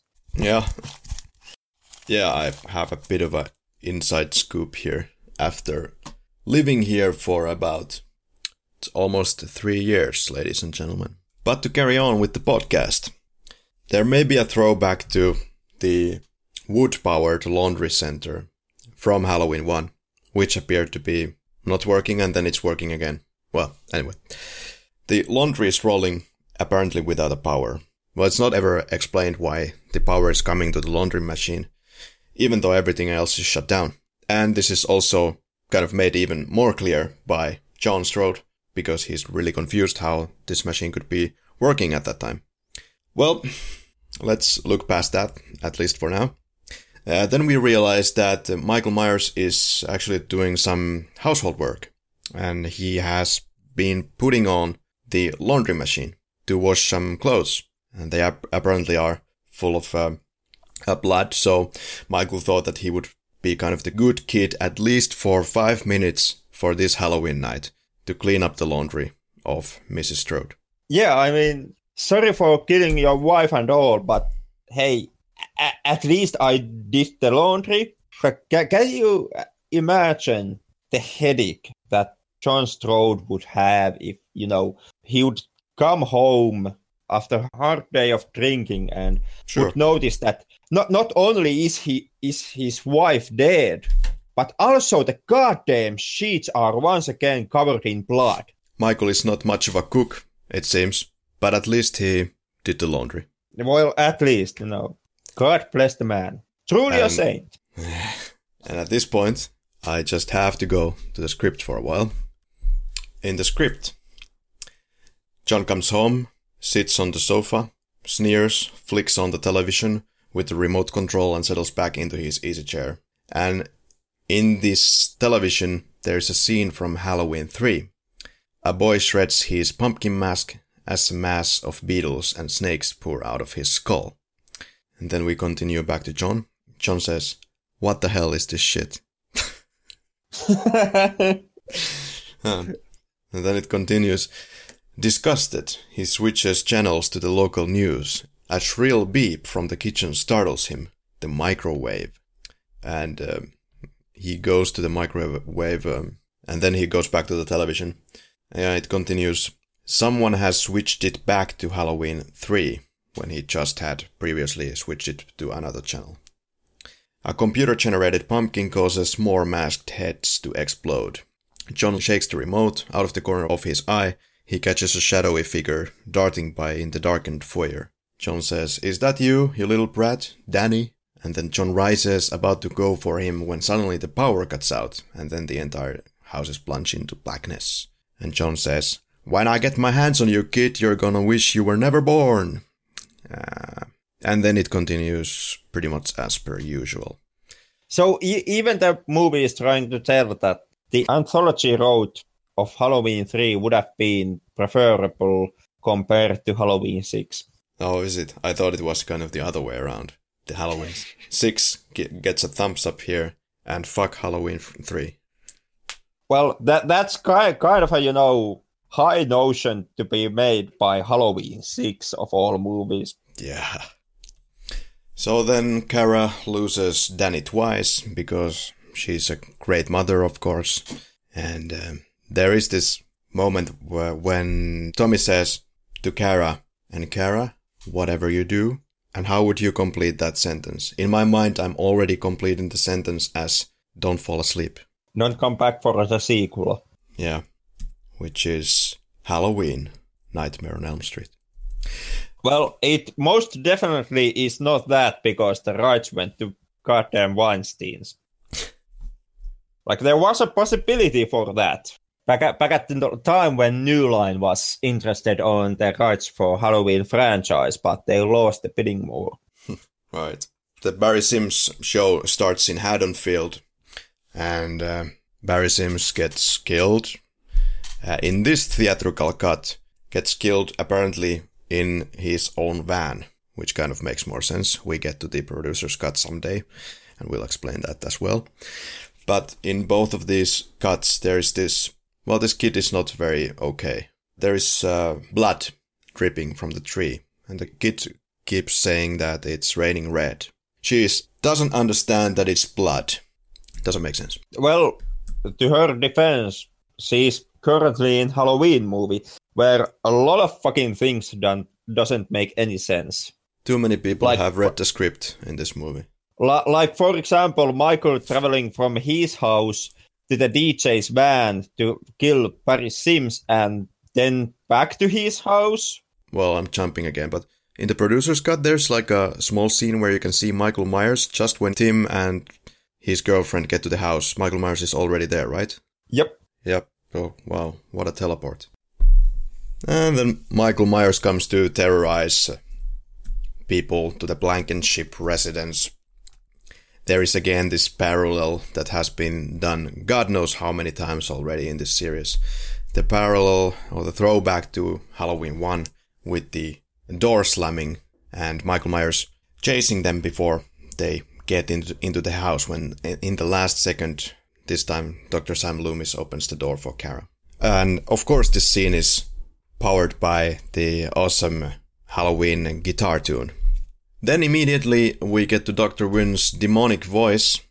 He can pull it off apparently in reality as well, not not just in Danny's dreams or his visions. So we heard this Danny, come to me. And uh, it gets uh, even more kind of exciting, I guess, when we are realizing that Mrs. Blankenship is also part of the cult.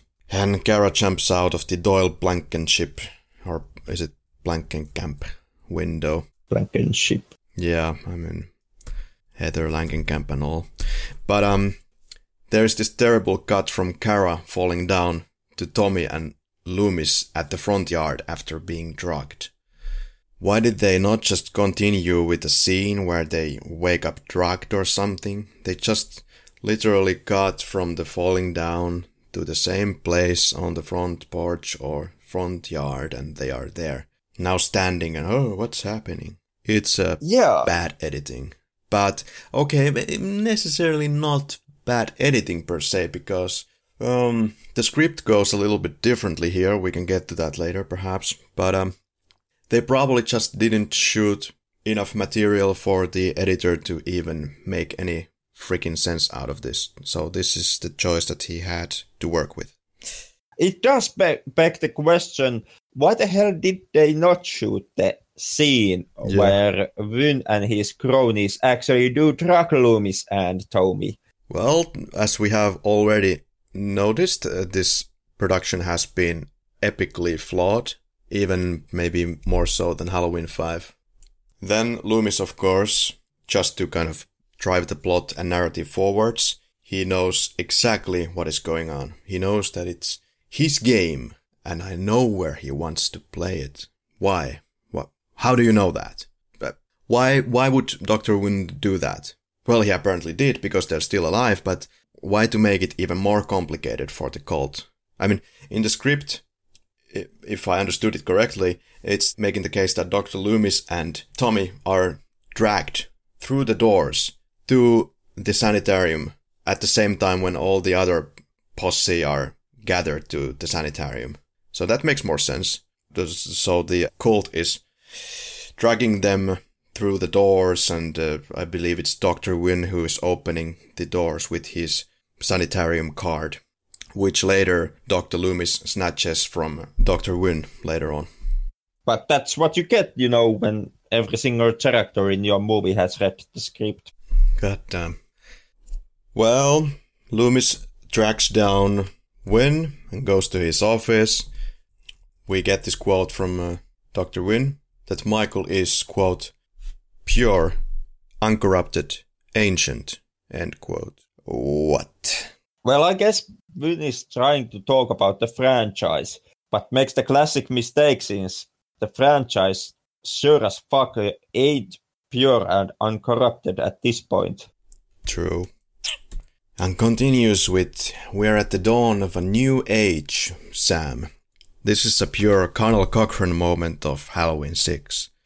But then again, you know, once again, they basically, unlike in Cochran's case, they basically would not be at the door of a new age in this uh, this time. Well, definitely See, no this time. Yeah, I, I, I mean, Cochran was trying to reach the new age by having a mass sacrifice through his bullshit masks. Yeah, so here the sacrifice is to save people, but in Halloween 3 it's to kill as many people as possible. or something. Yeah, I mean, this, this is completely opposite scenario where, where the cult is actually trying to prevent the mass death of the entire tribe, which would mean that the new age would not start. Would the cult have, have its way? Instead, the world would just continue uh, same as before, same as the last night. And similarly, it's left completely unexplained what it even means. Or maybe this is just a reference that it's a new age for uh, Michael Myers, that he is finally freed from the curse and it's transported to, well, in theatrical cut, nobody that we would know of, but um, someone. Okay, but this is this whole transferring of the power is not explained in any way in the theatrical cut. No, it's it's left completely open. God, this is madness. I mean, the whole plot is madness, but then you even start cutting holes into the madness, and you come up with a completely different kind of madness where you don't, you cannot read what the madness is supposed to be about. Well, that pretty much is Halloween 6 for you. Enjoy. But, you know, to the film's defense, this is not exactly the first and only time that this has happened to a movie under Harvey Weinstein. Hmm.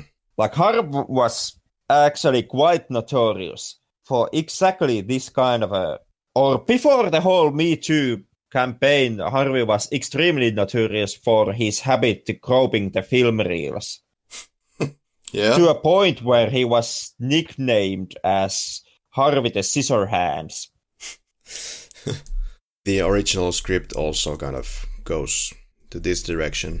Uh, the page says that Loomis confronts Wynn, who reveals he wants to control and study the power of Thorn. So there's also this kind of subplot aspect. He wants to study uh, and control the power of Thorn. Okay. All right, continuing. Wynn wants to Loomis to join in on his conspiracy and reveals that Jamie's baby represents a new cycle of Michael's evil that he kept secret from most of the cult who were focused on inflicting the curse onto a new child, which is Danny, to carry out a new trend of family sacrifices. Yeah, he kind of uh, has to study study how the whole ideology around which he has formed his own cult works. yeah, that's yeah. Oh. Well, hey, better late than never. Yeah, there's that. He had like the foundation somehow, and then he kind of he, trying to get to like he's trying to get scientific with something that is not exactly very scientific. He really wanted to have a cult, and then he found this thorn, and now he tries to figure out what it actually is and what he's supposed to do with it. Ah, I got it. I got it. Dr. Wynn has just received a degree from Sciences in Ancient Religions and Cults, and now he's working on his thesis, and he needs to do a scientific study for that.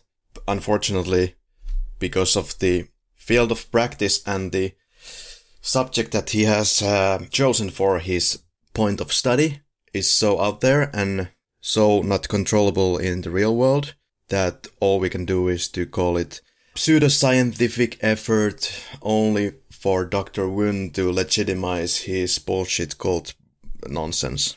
So basically, this is an academic study of Dr. Wynn's that has been three decades in the making. Yeah.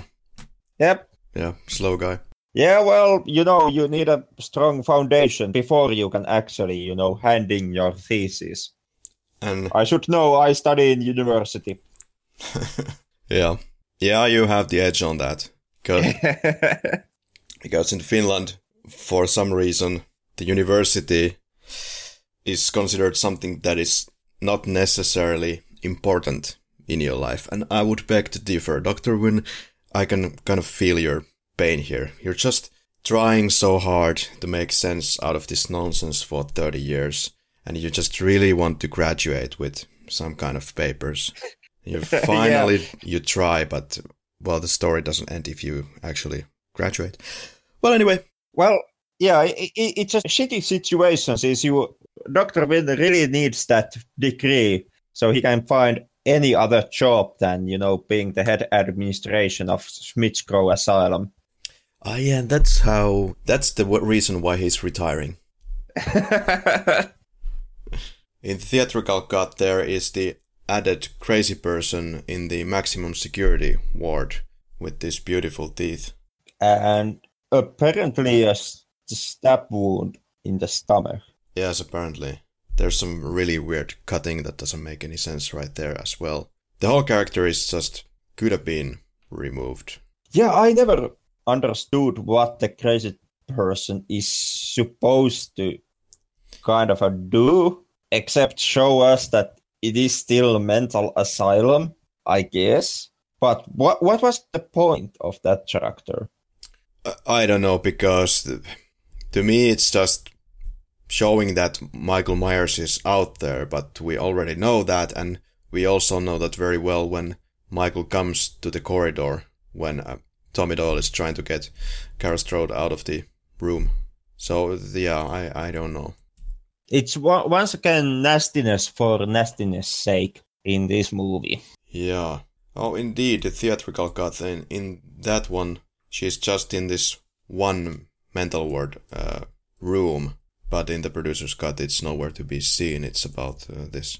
It's more centered on this cold shit. And here we cut to the infamous epilepsy operation scene. And still to this day, none of the versions of the movie, as far as we know, explain at all what this operation is about. But there apparently is an operation. To make things even more convoluted, in this room, in the operation room, there's Dr. Wynn. And is the child there? Are they operating on the child or about to operate on the child? If I remember correctly, the child or, you know, the baby is not there. For my understanding, Danny is not there either. Yes, that's my understanding. Yeah, even though I guess Wynn did, you know, capture him back at the Mrs. Blankenship residence. Yeah, indeed, they are operating or about to operate on something when Michael Myers gets to the operating room and just decides out of completely unknown reasons. He botches up all the people, and in the next room, behind the door, Danny and the child, Stephen, are just looking out of the window. And in yet another room, Kara and Tommy are observing the situation and they are able to observe both of these rooms. And when things go haywire, then Tommy and Kara grab the kids and start running out of the place. Yeah. Apparently the movie just needed some kind of a excuse to start the chase scene. Yeah, well, you know, that's my take on the whole subject. yeah.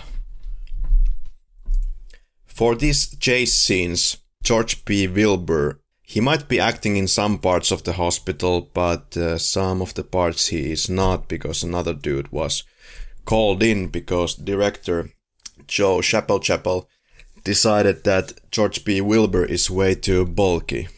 Well, there is something finally that I can kind of agree with with Mr. Chappelle Chappelle because he he is way too bulky.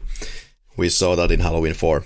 Um, well, in Halloween 4 he also had these shoulder pads. Here I'm not so sure, but he uh, whoever it is in some of these scenes he looks kind of weird. Like a very uh, different kind of bulky character. His arms are kind of away from his body. It looks kind of funny. Anyway. Well, it's hard for, hard for me to say because at that time I was really trying to avoid looking at the screen since all the epilepsy was happening. Yeah, even uh, I'm not known for any kind of epileptic seizures, but good good grief, it's really hard to watch that scene. I mean, I, I can, you know, just imagine how it must have felt, you know, to be in a movie theater seeing this one on big screen. I can imagine. Uh, and the strobe effect being on full power there. and Imagine the poor actors doing that scene, maybe repeatedly. Well, at least you know I, I can believe that the terror was real. Yeah, and then we open even more plot points. We get to this room where there apparently are embryos of unfinished Michael Myers uh, replacement baby killers or something like shit like that. It could be just you know random collection of embryos. I mean, I, you know, I, I can fully get behind that one. I mean, who wouldn't want his own collection of embryos? Very reminiscent of Alien Resurrection. This always remind me of the Alien Resurrection. This is two years older movie than Resurrection. Well, we get to the epic pipe final of the theatrical cut. This whole final totally smells like something that was thought up in five minutes and probably there is no screenplay or storyboard for this sequence. It looks like it was something that was put together right there and then. Well, Michael Myers is uh, pumped up with green shit, which is probably the answer why Michael Myers' brain is also leaking green shit when he's getting hit by the pipe. And that's my take on it. That's the reason. Because his blood has been replaced by green shit. I don't know how you can uh, kind of scientifically justify that, but um, it's a thorn. It's it's still not studied completely. It's in the works by Dr. Wynn. We will have to wait for his study to know what happened. yeah. And then the basically the movie has ended. I mean, uh, Loomis escapes with the gang from the sanitarium. Michael gets the pipe, and Loomis decides that he has some kind of unfinished business to do. Decides to stay at the sanitarium, but the next shot do not explain what the unfinished business would have been. Well, I, I guess it was just, you know, stand outside of the sanitarium and scream. really fucking loudly. well, yeah, yeah, it's like, I understand now. Because all of those years of pain that has been inflicted upon Donald Pleasence's son Loomis, he just asks the Tommy Doyle gang to get out of his sight so he can just finally go like roar. Explains it perfectly. And the final shot is with the pumpkin, and one shot before that, it's Michael Myers' mask lying on the floor, and with the uh, green sheet needle, I suppose. One of them, one of the three. So it's uh, completely open to interpretation what happened there. Actually, so much so up for interpretation that I have completely no idea how to put this one together in my head. Well, he just left his mask there and went home. Maybe. Maybe. I I, I mean, I, I guess what the movie is trying to hint is that the green shit maybe was some kind of a fucking horse tranquilizer or something like that, which renders Michael powerless enough that he can be finished off with simple steel pipe and then he recovers super quickly and rises from the ground, no longer being bound by the horse tranquilizer, and wanders outside and just kills off Loomis. I mean, maybe that's what where the movie was trying to go, but it, it really does not come through. Yeah, it's really confusing. We have already covered so many confusing things that have been left unexplained, but then this ending, I can just imagine being in the theater and just shaking my head like what what what? Just going home very confused. Or then then you you know you would still be just shaking your head simply from the epileptic seizure. Half of the crowd suffering from epileptic seizures. So chappelle in the back row smiling silently yeah I fucking made it yeah plan has come to fruition and this was uh, simply the theatrical cut. Like we, we still had the whole fucking producers version to go through. oh god! Just to give my final thoughts on the ending, I believe what I was thinking when the movie ended was that uh, Sam Loomis went back to the hospital, saw that Michael Myers was nowhere to be seen, and he just disappeared into the night and Loomis was terrified. Or Loomis was terrified and Loomis was hurt by Michael. Or then Loomis simply was screaming out of anger because after after hearing that Tommy was able to beat Michael with steel pipe, Loomis too wanted to go back in and just give Michael a few good swings with his cane, and now he notices that Michael has left the building. Would I recommend the theatrical cut of Halloween 6? No. No, yeah. S- same answer from here. Yeah. Like this is this is not worth of your time at all. It's not, and soon we will cover the infamous producer's cut that many teenage fans probably think as some kind of a holy grail of the series that finally saw the official release a few years ago, and that it's supposedly much better than this cut. Well, we will check that out right now. Yeah, uh, my understanding is that it's it is the general consensus that the producer's cut would be the superior version of the film. Alas, there is some really big problems when it comes to the producer's cut. Some, some really big problems. Really? Okay, let's get to that. So this version is uh, slightly longer than the theatrical cut, but just by what was it? Like let's say six to seven, eight minutes longer. But the... somewhere around that ballpark, like was it uh, something like six and a half or? Yeah, was it like eighty-eight and ninety-five minutes respectively? Yeah, yeah, like yeah, the, something like that. The theatrical cut is pretty short, in fact. Oh yeah, we haven't even talked about the TV version of this movie. There is also the TV version of this movie, which is the theatrical cut, but with some added scenes from the producer's cut to make the movie long enough to be shown in television in 1995. So uh, I think they included like two minutes, perhaps, of the more material to accommodate, and I think it was 90 minutes long. Yeah. So, so yeah. Once again, Halloween 6 and the fucking endless versions of the film. Mm-hmm. In this version, we start up again with Jamie screaming and being taken with the stretcher across the hallway in the druid underworld, but this time we are not getting the beautiful strobo effect.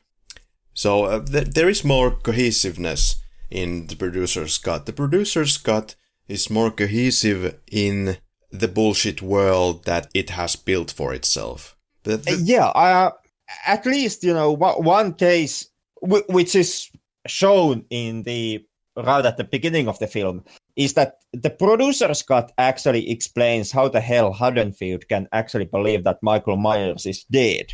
It shows that there was an explosion produced at the sheriff's station in order to cover up the fact that Michael Myers had escaped and, or as it turns out, was kidnapped alongside with Jamie. These are the kind of plot holes that you have in theatrical cut because somebody went crazy in the editing room and decided to do a, a music video for Michael Jackson. Then again, at the at the same time, uh, this is the version where Michael Myers, the mysteriously and famously strong serial killer who can toss people around like they are paper objects, can be overcome by simply two persons who hijack Michael Myers and throw him inside the back of the van. Oh yeah. when, when they kidnap him from the sheriff station. like that that's all it takes, you know. Then you see Michael Myers with single hand stroking people and holding them up in the air. Later on this same goddamn movie, so Okay, but in the producer's cut, uh, Michael Myers is a little softer with his hands. Uh, let me give you an example. He's taken with two guys into the van, which is hilarious in itself. But later on, when Jamie escapes the underworld, she goes to the truck driver's car. In the producer's cut, I believe he doesn't rip his head off like halfway, but it's just twisted around. So he has lost some of his mystical powers in the producer's cut. It's a little bit more downplayed. Well, still doesn't save John Strode. The John Strode killing scene. I prefer the one in theatrical cut. it's it's ridiculous, but somehow it works, and it's rewarding to see him explode because that's what he deserves. A theatrical cut has a exploding head, and that is always a good plus, plus point for any killer scene. yeah. And that that is what makes it definitely the best kill of the theatrical cut, the exploding head. The producer's cut makes John Strode just a slightly less of an asshole. Like here, here John gets that one redeeming line, which does not help much, but at least it's something. This moment when Jamie's scream is cut off as the stranger descends upon her. This movement when the, man in black comes to get Jamie in 1989 at the police station, he kind of glides into the frame in an f- interesting way. Oh, it always caught my attention. Well, now I heard that in the script it says that Jamie's scream is cut off as the stranger descends upon her like the angel of death. so that's that's what they're apparently trying to do there. Well, it does not look anything like Angel of Death. Yeah, it looks like Man in Black on rails. in the producer's cut, many of the scenes are played longer. For example, uh, the Mary character, there's a little bit of the more of this chasing and waiting for Michael Myers to appear. In that sense, the theatrical cut is tighter, but not always in the best sense because then it kind of cuts the plot points. But otherwise, yeah, what they're trying to do with producer's cut is more like the I don't know, maybe the more like a classical facing of Halloween with some thorn shit added to it. Yeah, I really don't know what on earth they were trying to do with producer's cut. There was like a battle of the versions, theatrical cut, the producer's cut, and so finally someone somewhere decided that they need to go with the theatrical cut in the end. It was, if I remember correctly, it was Moustapha Akkad uh, versus Weinstein's the fight, where Moustapha wanted the producer's cut to be the one that has the theatrical release, and it went into a court battle at the end, and right. the judge finally decided the case for the Weinsteins. Yeah, did it really go to court? Jesus. Uh, as far as I know, they did. Yeah. We can talk a little bit about the uh, script, I guess, uh, as well in during this. Uh, when Danny is having this nightmare, the nightmare scene is actually played out in the script. Uh, Danny wakes up. Tim is trying to calm down Danny. That uh, just, he's just saying something funny, and then Danny is kind of smiling again. John Strode is saying something rude, like "What's wrong with this brat again?" Blah blah blah. The producer's cut scene with the Danny's nightmare it makes much more sense because we see how Kara Strode is trying more to comfort her child, whereas in the theatrical cut, it's like it looks like he doesn't really care too much. Then again, Kara's bedtime spell is once again cringy as fuck. Yeah, go away, monsters, or what was the line? I'm trying to forget. Actually, I, I, it's a small wonder why in every goddamn movie always these bedtime spells are this bad. The producer's cut also immediately establishes that Tommy is Tommy. When Tommy says that he's Tommy to the radio station, Barry Simms. In the theatrical cut, it's cut, and then it just follows from there on. Uh, it's just a small change. Maybe there's nothing really to comment on that. Like I said, I, I like how the radio show works as a segue from one scene to the next, and that effect I think is more enhanced in the producer's cut. Yeah. Where the scenes are slightly longer, and they, this way the segue effect I feel is stronger in the producer's cut. Doctor Wynn comes to House of Loomis. Uh, the scene makes much more sense in the producer's cut. There is this comment about Dr. Loomis having plastic surgery. So, don't know what to think about that. At least the movie kind of explains why he's not wearing this uh, this omelette makeup. at the same time, it still does raise the question of the fully grown beard. Plastic surgery. But Answer to anything. Plastic surgery. Yeah, plastic beard. you know, but it, it is nice actually to have this bit longer version of Wynn meeting Loomis because I I always liked the scene that shows shows that Loomis has finally retired and is ready to leave behind his battle with Michael and get some kind of peace. Even if if it finally turns out that it is only temporarily, but still I I do like it. I, I like seeing Loomis at peace and you know yeah enjoying a drink with an old friend. Yeah, it was all nice and beautiful until Doctor Wynn actually comes out as the Man in Black. Yeah. Doctor Wynn should know that it's not wise to play Halloween pranks on him. There is also the added comment on Loomis that he had the stroke six years ago. I'm not sure if they are referring to the end of Halloween 5 where he falls on uh, Don Shanks or the Michael Myers in that movie. Or is it something that happened after that is not related in any way to the movie? Maybe it's an attempt to explain why Loomis was ready to finally retire and give up on his obsession with Michael Myers. But he also says that after his stroke, everybody kind of tried to push him out of the sanitarium, but he just kept on going. But he had a change of, no pun intended, heart and decided to retire. Well, maybe he just reacted late to, to his stroke. Yeah. In the producer's cut, the lavatory scene is much better as well because it's more relaxed in its editing. In the theatrical cut, I believe Michael Myers is already on the second toilet door, pushing it open, and then we cut to Jamie right about there, that she's still sitting on the toilet seat, and that leaves about f- less than five seconds for Jamie Lloyd and the baby to get out of the window without making any noise that Michael would notice. But whereas in the producer's cut, he's still walking slowly th- to the doors. Not not all, only for Jamie to get out, but actually stash the baby and then get out. Yeah, yeah, that's some mad skills. That's you know what being head captured by by the cult for six years does to you.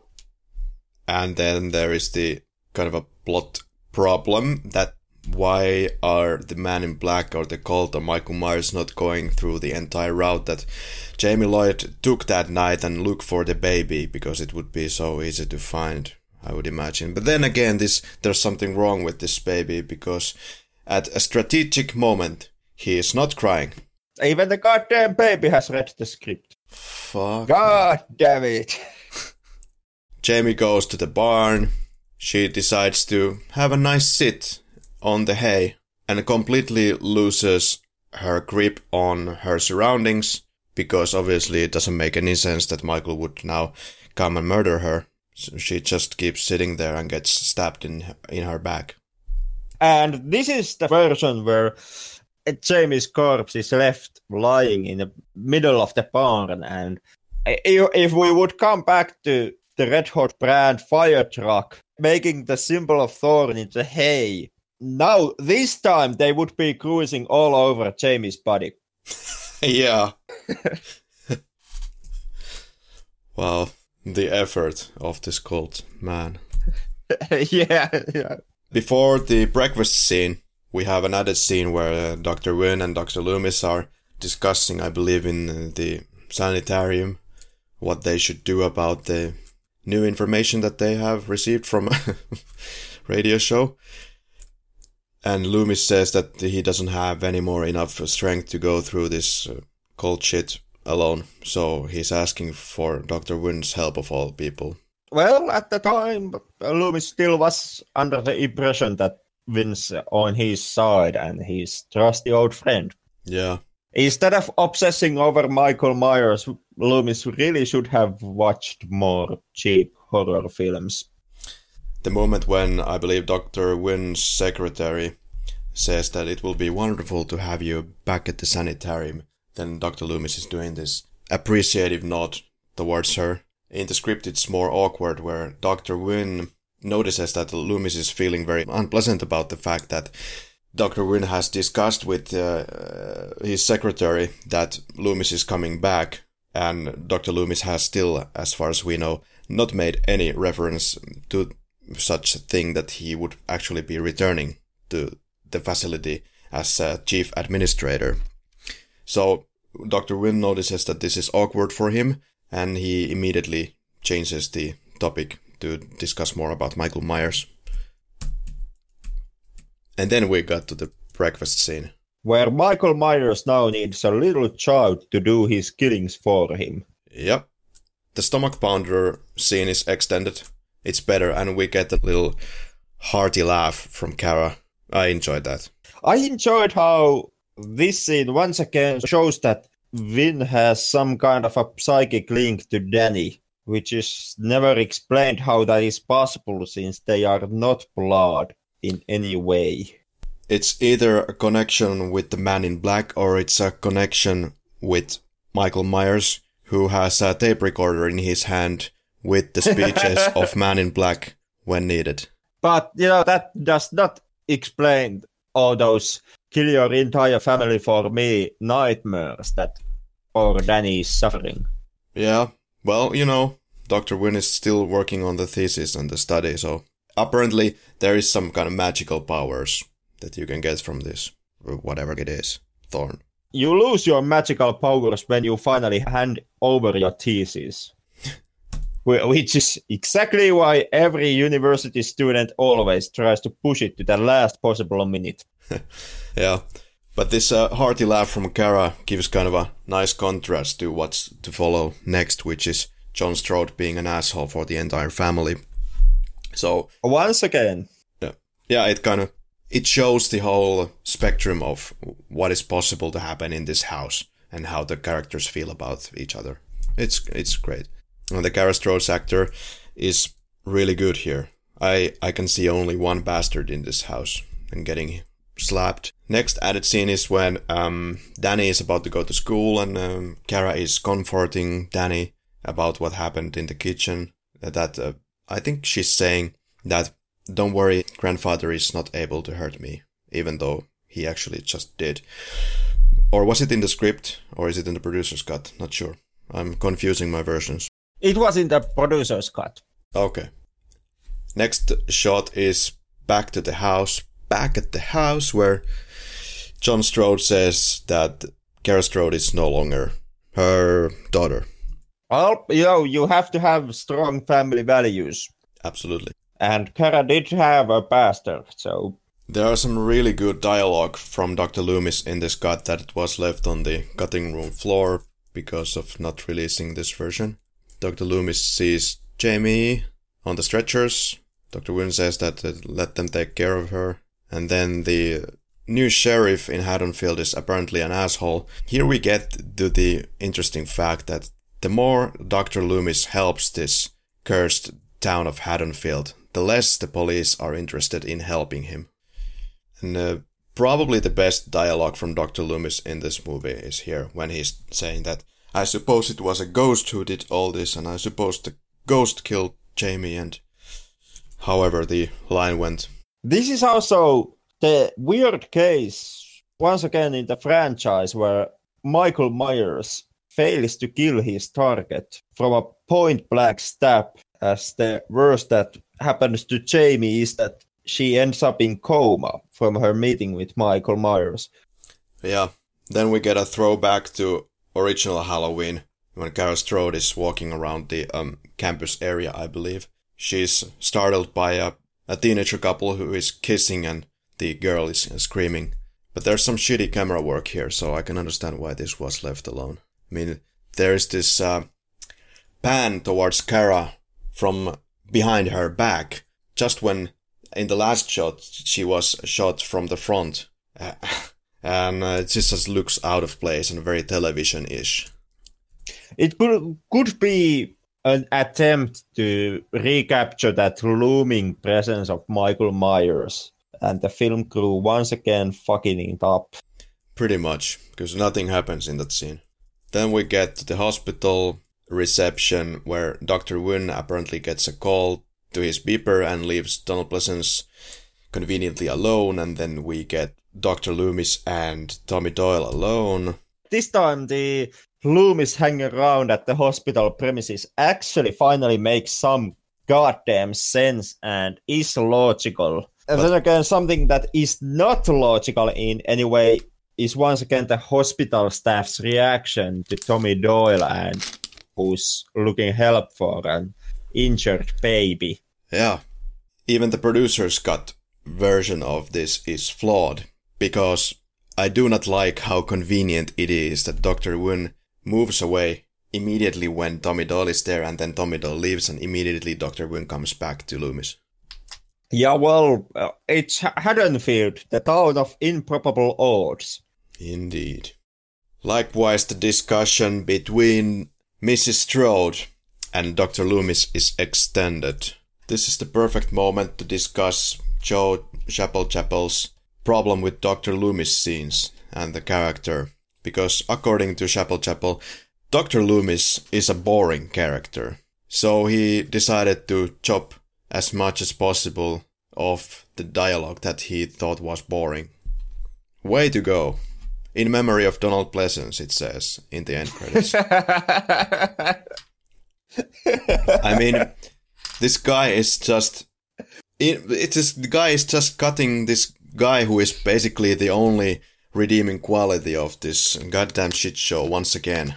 Yeah, the most trusted and most reliable actor on the entire goddamn franchise. The name stay for five films at this point. Yeah. Uh, and the one character that the fans have always demanded to come back and which eventually was deemed so important to the franchise that even at this late age of his lifetime, I mean, Donald Pleasence was really old during the filming of Halloween 6. The franchise still was unable and uninterested on letting go of Donald Pleasence and as seen on the ending of this version, actually still tried to pave the way for, you know, more sequels with Dr. Loomis. So yeah, way to go, you know. That that's the character you should most definitely see as the extremely boring one and try to cut out of your film. Absolutely, and he wasn't particularly old. He was 75, but he had some heart trouble. He had a heart operation after the initial shooting had ended, and um, he died of the complications of the heart surgery, unfortunately. During the filming of Curse of Michael Myers, he, he was apparently sick, and you can tell that he's not in a very good health, or he sounds very old in his voice. Maybe it's the age, maybe it's uh, his current condition during the filming. Then again, it was stated that uh, Donald Pleasence was seemingly tired already during the filming of Halloween 5. Yeah. And he's in during Halloween 5 and you know his performance in already in 5 has been said that that tiredness kind of already shows through. I think it was yeah, it was Halloween 4. I think it was Dwight Little, the director of that film, that said that in order to get uh, the max performance, maximum strength out of Donald Pleasence in those scenes, the way to do that was to shoot as much as possible of his stuff in a certain amount of time and then like give him a rest for the rest of the day so he will be again full of energy for those critical hours for the next day. Yeah, it was like uh, something like a couple of hours, maybe two or three hours, that they mm. managed to get the maximum Donald Pleasence in each day, and then he had to go and rest for the remaining of the day. Already in Hall- Halloween 4. Yeah. Yeah, I mean, some people at their 75, they don't have any trouble at all, but apparently he had some health problems, so yeah, it happens. It, it, unfortunately, it happens. Life is unfair in that way. Yeah. But still, uh, even with all that, as noble background and as noble package on from Donald Pleasence's behalf, basically everyone involved with Halloween movies and the whole series is still unwilling to let the man go and relieve the Sam Loomis character, which to me kind of uh, speaks volumes on how extremely important Sam Loomis is or was to the Halloween franchise. And then, you know, have Chappelle coming off with his opinion that Loomis is the most boring, a- boring aspect of the film is kind of like what franchise are you exactly filming here? Too many directors with, I believe, huge egos took part of the so-called Thorn trilogy. Dwight Little is probably okay. He's an okay character. But this Dominique Othenin-Girard and this Joe Chappelle guy, they looks like they had way too many wishes of their own what they wanted to do with this series. I mean, you're doing a franchise, so you have to follow the logic and the main established logic of the franchise and not come up with your own shit with Thorn and Men in Black. Like, what are you doing?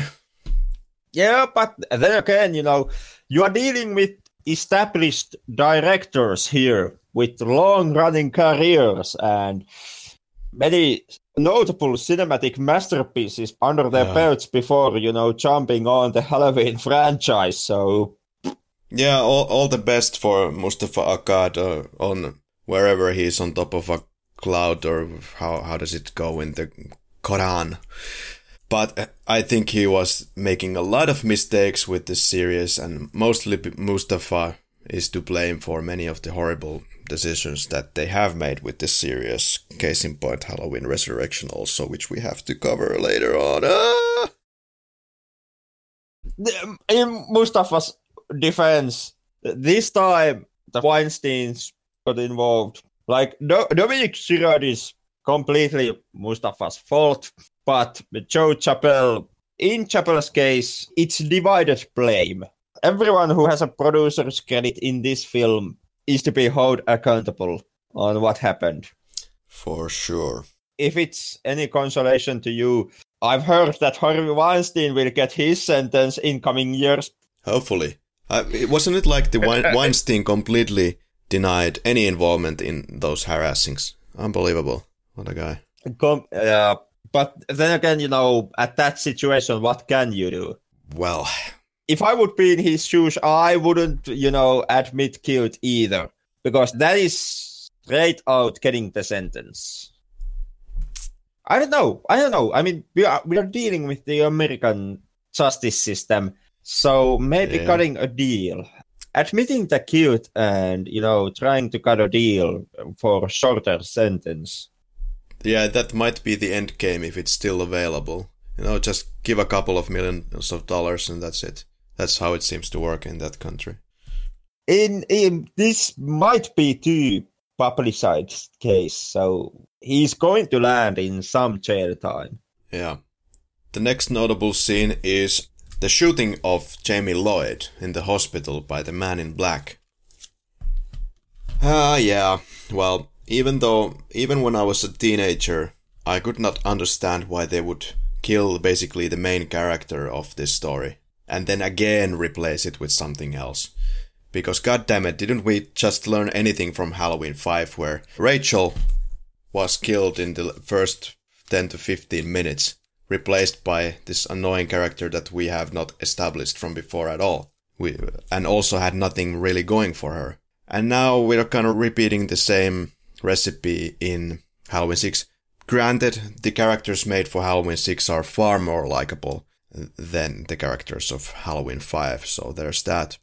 And uh, actually, in the earlier treatments of the script, Jamie Lloyd was supposed to appear at the end of the movie kind of being part of the gang, I believe, when they escaped the hospital or something like that. But she was supposed to be there, revealed to be still very much alive. But I, I wouldn't be an uptight snob at a complete prick if I wouldn't actually point out that the crew did most definitely learn their lesson from Halloween 5 because it's at the 56 minute mark when Jamie Lloyd gets killed. So, so he, he, you know, survived much longer than Rachel. There's that. Obviously, that, that that was the problem with you know axing off Rachel in Halloween Five. You did it too soon. Yeah.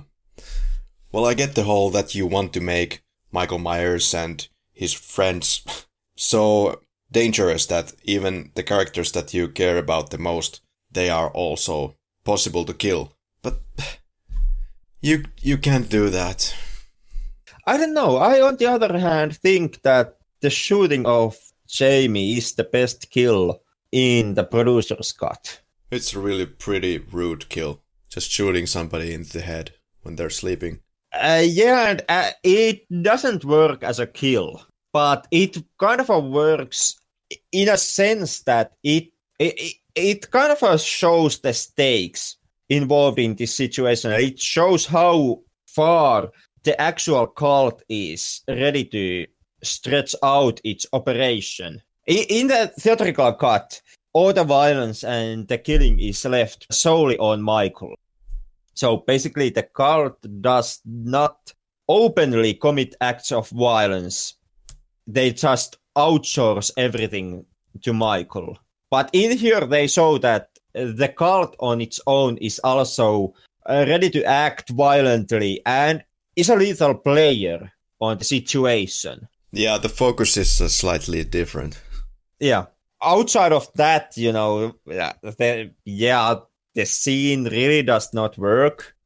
The kill is nothing special. You don't even see it. So if you would judge it by the gore factor, it really is nothing. And killing Jamie Lloyd is kind of a boneheaded move, in my opinion, too. I would not have done it. Would I have been at the helm of this film? Yeah. But it it still shows one side more about the cult and how extremely the cult is ready to operate. There is this dream sequence where we see again Jamie taken with a stretcher across the white corridors of sanitarium and we see a shot where the man in black is holding his hands in the air and again he looks like he's gliding like he looks like he's on some kind of rails it looks the same to me as when they snatched Jamie in uh, 1989. In the movie, the thorn symbol is represented as uh, representing evil and sickness, which brings death to hundreds of thousands of people. And this is directly from Tommy Doyle, so it must be accurate. So, according to Celtic legend, one child from each tribe was chosen to be inflicted with the curse of thorn. And this is Michael Myers we're talking about. And he continues to offer the blood sacrifices to its next of kin on the night of Samhain or Samhain. The sacrifice of one family meant sparing the lives of an entire tribe. So, at this point, we already know that Michael Myers is actually a saint out to save hundreds of thousands of people by sacrificing one person, right? If this it, it, if, if if this nonsense is true. Exactly. Yeah. Uh, well, once again, the producer's cut does make some alterations in some added scenes. But it's oh, basically no, it the doesn't. same thing. It's just adding yeah. even more background to this nonsense. No, it's it's the goddamn director's cut scenes that add more to the nonsense, making the whole situation a little bit shadier. But which yeah, scene follow, in the director's cut? Uh, basically, the scene where uh, Wynn is giving Loomis the talk about how he wants to control some unnameable power and wants to control control the evil. Oh yeah. No. Which in that scene it gives kind of a sense that what the Cult of Thorn is doing, it it's trying to control the evil and the power. But that scene is absent in the theatrical version, and the Thorn's aims and goals are never made clear. So we have to go with what Tommy says about about the whole uh, symbol of Thorn and this blood sacrifice and saving the tribe. So in, in that sense, yeah, Michael Myers is the saint and the Cult of Thorn basically are the good guys trying to save the whole tribe by giving this one blood sacrifice. Exactly. If it is true, then in fact, Dr. Loomis is the antagonist of this film. Yeah, and basically at the end, when Tommy and the company forge the Thorns plans, they basically lead into a I don't know if it's a mass murder, a mass genocide. It's hard to say since the limits of what is the tribe in this scenario is never explained. So you don't know who dies and how many people are going to die because the sacrifice is cancelled at the end of the film. But you know, it, it could be the entire Haddonfield. It could be the population of United States. I'm going by that it could be some kind of a ancient understanding of some ancient tribe. So it could be uh, like a long lost tribe. So many of the members of the tribe are now and their descendants are around the world. So it could be probably anyone. yeah, so uh, this, this could be 25% of Earth's population in the worst case scenario. It, it depends on, you know, how ancient this tribe is. Right, yeah. It could be half of the planet. Yeah. So, yeah, hey, good thing stopping that thorn cult. Nice one. And he continues The Druids were also great mathematicians, blah blah blah, and astronomers. The thorn symbol is actually a constellation that appears from time to time on Halloween night. Whenever it appears, he appears. Wow, so we're basically destroying the simplicity of all the parts of the Halloween franchise. The simplicity of the original Halloween, if you follow this logic, is then completely destroyed. And now, whenever you want to see the first Halloween, you are kind of, well, you could look at it through the Thorn cult eyes and th- just think that he escapes in 1978, really, from this hospital just to be this nice guy who tries to sacrifice Laurie Strode that he can uh, save uh, hundreds of thousands of millions or billions of people. But at the same time, he kind of is having fun and still killing random people uh, during that night. Not only that, but actually, you are destroying how astronomy and constellations work. Yes, also because if you follow this logic, in that case, the constellation would have appeared on the night of the first two Halloween movies, since yeah. they go back to back. Yeah, okay. Then there would be 10 year gap without the constellation. Mm-hmm. Then the constellation would appear right next year yeah. by Halloween 5. And then there would be six year gap and it would appear once again during Halloween 6. Well, it's because Dr. Wynn can control with his cult the location and the rolling speed of planet Earth. It, it, it, must be because the star constellation has read the script and knows when it's meant to appear. That always works. Yep. Thank God we have this Thorn bullshit here. Or, or, you know, uh, is it is it possible that a constellation appears in kind of nonsensical cycles? It's in this movie. Well, yeah, in this movie for sure. But okay, well, if it appears in Halloween 4 and Halloween 5, meaning 1988 and 1989, then that kind of suggests that if we follow like a logical constellation appearance schedule, let's say, or what would probably be the logical schedule. I'm not an astronomer, so take that into account. But this suggests that this constellation probably appears every single fucking Halloween night. And we just don't know of the other adventures of Michael Myers in these off screen years. That's my explanation.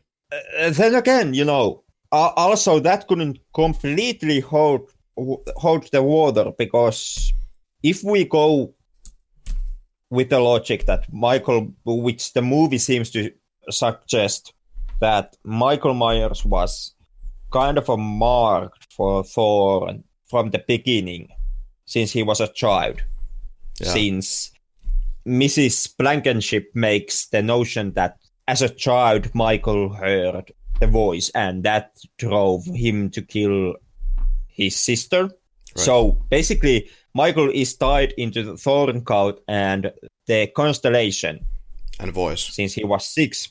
And then r- right after that, he gets locked up until he's 18. 21. So 21. Yeah, so he's been 15 years locked up in Smith's Grove. Yeah.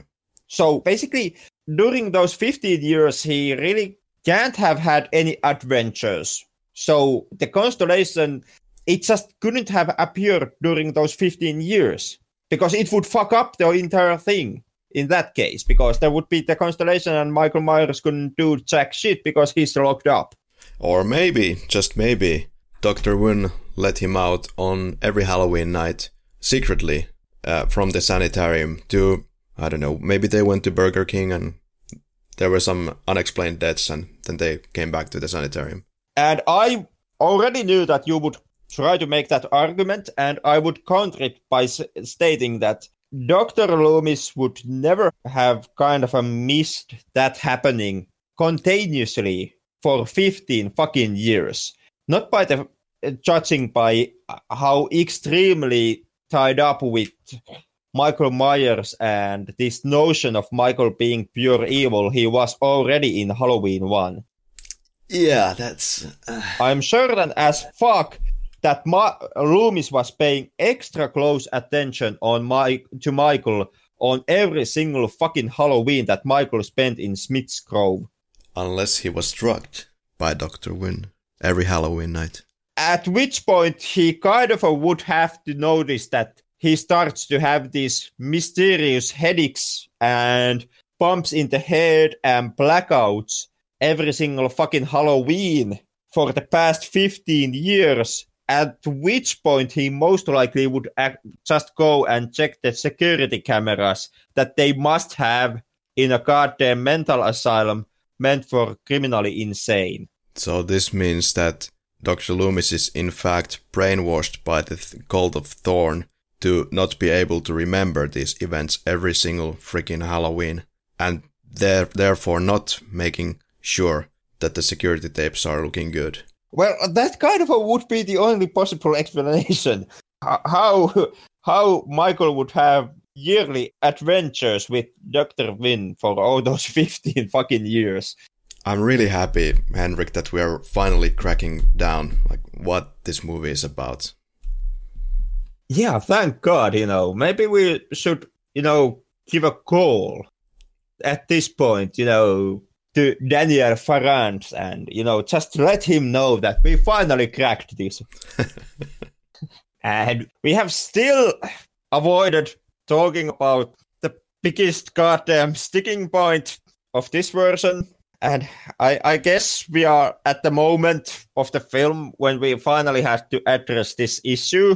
This, this is you already mentioned that dream sequence about Jamie. Yep. And through that sequence, we finally get the whole point of Jamie being raped at the hands of the Thorn cult, which explains the baby and it explains the father of the said baby. Pretty much. Yeah. We, we are not yet at the point where the rapist is revealed. But we are at the point where the rape happens. And um, this begs the question, or maybe it doesn't, but maybe there should be some kind of an indication, or maybe some uh, hesitation on Jamie's part for her feelings towards this baby, because the father happens to be her uncle. The script establishes that the midwife is called Mary, first of all, and then Jamie says, Mary, Mother of God, please make it stop. Please, don't let it be born. She calls it it and asks it not to be born. That's interesting. Yeah, the whole rape plotline is it's kind of the f- worst thing we have gotten in this franchise at this point. It is. It's in fact so unbelievable that it took a bit of convincing for some fans to really believe that this is the source of the baby's seed. Yeah. Like it's just so out there. What the hell is going on? It's it's like Like why? Were they even Yeah. like were they even realizing what they were writing here? Like I think it's never it's only explained by Kara in case Kara is correct. When she is about to be, I believe, raped by Michael or something. yeah, because you know one rape scene is not enough for for your fucking movie. Yeah, okay. Wh- what is going on there? She's on the altar. Let's assume she's about to be raped. Then what was the point of raping Jamie? And what is now the point of the new raping? And how is Danny related to all of this? So let's say this is another ritual for same kind of stuff. They have to kill Steven, the baby. They have to kill the baby of the would-be baby of Kara, and then Danny would be the next killer. I'm. I think I'm. They're, they're kind of uh, continuing the bloodline which they have to kill off completely for the ritual to work. Like that's what the cult is doing here with all this fucking rape. And so so so the logic does not work in that sense. And there is no point or I see no explanation why you would have to or why you would introduce rape as an element in this movie or why you would have incest in this movie And this begs the question: How is the VR Ouija script worse than this one? What was going through Moustapha's head when he said and decided that yes, this is the script with which we go, where Michael Myers is having sex with Jamie Lloyd to make a baby, to sacrifice it. Yeah, yeah I, w- I guess we have made our point to exhaustion. Because I, I came to this episode like really prepped that I want to understand what is going on to fully kind of go through all the layers of the film. We've made so many wonderful excuses so far for this film, but this Kara Strode stuff, there may be even like a semi legitimate explanation for all of this crap. Just now I cannot think of it. but yeah this is really a baffling plot point and i myself had even forgotten th- this whole rape happens in halloween 6 Yeah, uh, it, it, it just kind of makes me angry you know for for many reasons first is that rape is not a subject that you should kind of uh, handle this carelessly where you just drop it off kind of like well rape is a crime that happens to women and that is the excuse why we are putting the, the this stunt here and then adding incest And according to the script, Jamie is 16 years old in this film. Oh my fucking god. Yeah. I hadn't even done the fucking math. I think, uh, does the math even in this movie add up? I think she should be, well, in Halloween 5, I mean, Lu- she's not that old in Halloween 5. Halloween 5, Dr. Loomis is talking about the coffin of a nine year old girl, but I'm not sure how old the character is supposed to be. But at, at its youngest 15, let's say, in this film. Yeah, so so yeah, you, yeah. So now we are adding fucking pedophilia into the mix. A Weinstein production. Mm, yeah, also. Uh, Producer's Cut makes it so that Simms is not killed in his own van, but somehow by magic accident, because maybe Michael Myers has changed the position of the vans. Now Simms is going to the wrong van, which says Smith's Grove Warren County Sanitarium. Goes there, then I guess he's a little confused what he has done. He's in the wrong van, and Michael Myers attacks him and gets him. Then there is this total uh, exposition. There is this camera that moves solely for the purpose to show the audience that this is not the correct van. The camera moves to the other van to show that it's there. And it's awkward. and it still does not explain at all why the hell Michael Myers did all the walking from his house to the fair to kill that radio DJ and then back to his house. Don't even try to understand this movie anymore. Also, another change that I did not personally care for in the producer's cut relating to the DJ is the mummy It's Raining Red scene Yeah, because where they singing. Yeah, exactly because of the thing. It, I, I felt it was way more eerier and atmospheric at the in the theatrical cut, where the little girl is simply kind of uh, stating that it's raining, and here at the producer's cut, she's singing that it's raining, it's raining red, and for me, kind of a steal something. Like that was my favorite scene in the theatrical cut. Oh, uh, simply because I felt that there there was this quite tense, bit surreal gothic atmosphere from the moment there is that panning shot of Danny walking at the fair and then hearing the girl and walking towards her and finally seeing the radio DJ hanged into the tree. And it's kind of a combination of all these elements that made the scene work so well for me. And now here they changed the little girl's audio. Not much, but a bit, and it steals something of the atmosphere for me. the scene where Beth is getting stabbed is void of the theatrical cuts, MTV flash, uh, slow motion stuff, and it's just normally showed that she is getting stabbed without all those added effects. yeah, it's a, much it's better. almost like somebody was filming a suspense movie. yeah, that is okay.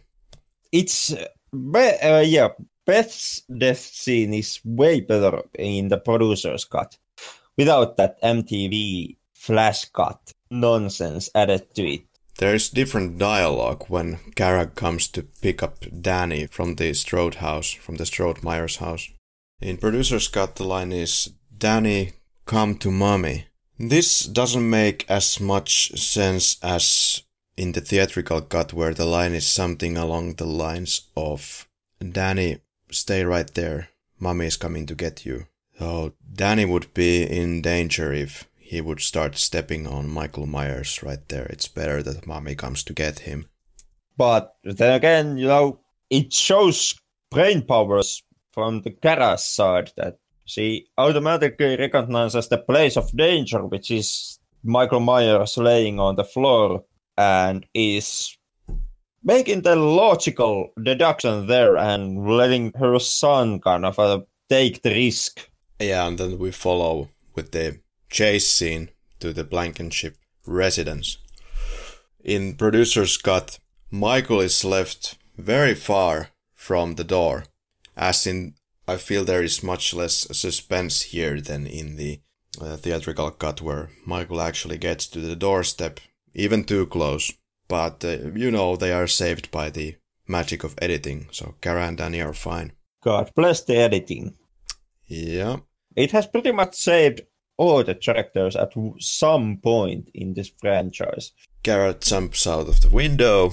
And we still don't see the moment when the car trucks Loomis and Danny. We don't, but hey, at least in producer's cut there is this scene in between those shots where Kara is now in the cult basement underworld, surrounded by candles, tied up. And then it continues to the we have been drugged nonsense. Yeah, that's better. There's more dialogue when Dr. Loomis comes to the office of Dr. Wynn. He's talking more nonsense about the Thorn cult. At least in here at Producer's Cut, the cult finally gets some kind of explanation of its goals and modus operandi. Yeah. So in, in that sense, the cut is handled a bit better in the producer's cut if you do not count in incest and underage rape. Also, one scene which makes much more sense is when Tommy Doyle is told by Dr. Loomis to wait in the corridor for him when he would come out from Dr. Wynn's office. Well, he doesn't at that point. But the reason why Tommy leaves is he is following this one cult member walking around the corridors. In the theatrical cut, he just leaves Loomis there. And we get to this ceremony where Danny is watching over when her mother is tied up, and Dr. Wynn is telling, Please, Danny, kill for him. So this is, I suppose, supposed to be like the transfer of power from Michael Myers to Danny. Or something. The ritual never makes any sense. No, not quite. No. And then Kara interrupts the ceremony by saying that uh, isn't the baby yours, Michael, and that you can stop it. Yeah. Kara recognizes that Michael is the baby's father by the perfect blue of his eyes, which she can't see behind the mask. Mother's instinct. Or simply the script once again being read. Maybe it's the constellation, like the Thorn symbol, is actually the script. It it would that would explain so much in this goddamn movie. Yeah. If anything, I like some of the shots of the uh, white hallways. Dr. Loomis and Tommy Doyle walking on the corridors and uh, the camera doing occasionally these depth of field effects and just the contrast between the colors of the actors against the white background. I like it. I like the scene where Danny, when they are escaping the asylum and they come to the locked gate where Danny pushes random buttons on a number code keypad is, and is cursing that it's not working. really? Oh, I have to watch that. Oh, yeah. It's not yep. working. it's not working. Well, of course not, you fucking idiot. Holy crap. Well, uh, Tommy Doyle, for Tommy Doyle's defense, he must have forgotten that he doesn't have the key card in the script. It's Dr. Loomis. So, in the movie, his key card is the pistol. Yeah, that is known to open up all those fancy ass number code keypads. then Tommy proceeds to do the somehow Weird walk shit on the floor. Weird shit on the floor. That's a good way to describe it. So rocks are also part of the Thorn cult. And the rocks are magical in power and they stop Michael Myers on his tracks, lets Tommy and the gang go, and apparently just saying the magic word Samhain to Michael is enough to totally put him on a power off. Yeah. Like th- this this is the guy who has been shot God knows many how times. He has been burned. He has been tried to be exploded with dynamite. And, you know, the one thing, the one weakness he has, the thing that stops him is some rocks on the floor. And Dr. Wynn's following words kind of describe this madness in the perfect way. He says to Michael, Michael, what have they done to you? Yeah. But uh, what do you think? How did the exchange go before Tommy and Loomis started their trip to the asylum? Like after they have noticed that they have been drugged And before they finally make their leave for the asylum and the final confrontation, do you think that Loomis said something like, "We must head to the evil cult layer. Everybody grab whatever weapons you have. I bring my gun." And then Tommy's, and I bring my sack of mysterious Michael Myers stopping runes. Who knows, you know, maybe come in handy. Yeah, well, now that you mentioned it, the ending in the script is quite different once again. I don't know if we have time for a little story time here. So, go ahead. All right. Quote begins. The shape drops Tommy on the floor, then turns toward Kara and the children. Kara and Danny rattle the cage door. The shape closes in. Kara says, Michael, fight the voice! It doesn't have power over you anymore. The shape stops, head tilted listening to her, looking down at the baby in her arms. Then a shadowy figure in a black hat and duster rises out of the smoke-filled darkness. The stranger, Dr. Wynn! Exclamation mark. Wynn says, Kill them, Michael! Kill them now! The shape looks at Wynn, then back at Kara, moving on her. Loomis says, Michael, no! Wynn gasps as Loomis appears on the opposite side of the cage. He throws open the door. Danny flies past him. Kara pulls Tommy over the threshold just as he comes to. Loomis slams the door on the shape, trapping it inside. Loomis says, Go, Tommy! Get them out of here! Tommy says, He'll kill you! Loomis says, Watch over them! Take them someplace safe, where he'll never find them. Loomis and Tommy share a long exchange, then Tommy slowly backs away. the shape seems to watch Kara as Tommy leads her with the baby and Danny through the exit. Loomis steps inside the cage with the shape. Wynn watches from the opposite side. The shape now stands between Loomis and Wynn. Loomis says, Let it be over, Michael. This time let it finally end. Take me. Let me be your final sacrifice. Wynn says, For you, Sam, it's only the beginning. The shape descends on Loomis. His scream echoes through the hollow halls as we cut to the exterior of sanitarium, nighttime. Tommy races with Kara and Danny toward the white sanitarium van. He stops, looking back at the cold, dark sanitarium. Then he has the baby in his arms. Tommy says, I promised I wouldn't let anything happen to you, Kyle. Tommy hands Kara the baby, climbs into the van and starts the engine. Kara opens the passenger door and helps Danny inside. Interior van. Kara looks at Tommy, her face a mask of sadness and fear. Um, Kara says, Where will we go? Tommy says, as far away from Haddonfield as we can. And then exterior sanitarium. We see Danny's glazed staring eyes as the van rambles off down the long road toward the gates of the sanitarium, slow dissolve to interior security cage night. Through wisps of clearing smoke we find Loomis lying motionlessly on the floor. Beside him lies the shape. The cage door stands open. Wynn is gone! Slowly Loomis awakens, his expression fills with shock and fear as he takes in the lifeless form of the shape. Loomis says, It's over, Michael. It's finally over. Loomis reaches towards the shape ever so slowly. The shape lunges, grabbing Loomis's hand. Loomis uses his free hand to pull off the mask, revealing Wynn. Loomis's eyes fill with dread and unspeakable horror. Wynn grips Loomis's hand tightly, smiling as he looks deep into his eyes. Wynn says, He's gone! The evil is gone! Wynn releases his grip, Loomis staggers looking down in shock at his own hand, haunted by great gales of maniacal laughter as he stumbles off down the hall. Interior Wynn's office. Loomis stumbles through, rushes over to the wet bar, throwing glasses and bottles aside. His breath shallow, face bedded with sweat, eyes terrified. He runs the water in the sink, splashing his face, furiously scrubbing his hand as if trying to wash something burning, something terribly painful from his skin. Finally, Loomis turns off the water and looks up at his deplorable reflection in the mirror, raising up his left hand, his wrist branded with the mark of thorn. Wynn's dissonant laughter trails away into Loomis's scream of utter rage and despair. Dissolved to interior van night. Tommy drives, not seeing anything, Kara beside him, staring numbly, Danny asleep on her lap, the baby in her arms. Tommy's POV. A sign up ahead, glowing salvation, Harding County Transit, exterior bus depot. The van pulls into the deserted, rain-swept parking lot, cut to interior bus depot night. Ragged and bone-weary Kara and Tommy shamble inside with the children, empty benches, blank signboard, the low hum of vending machines, completely devoid of life.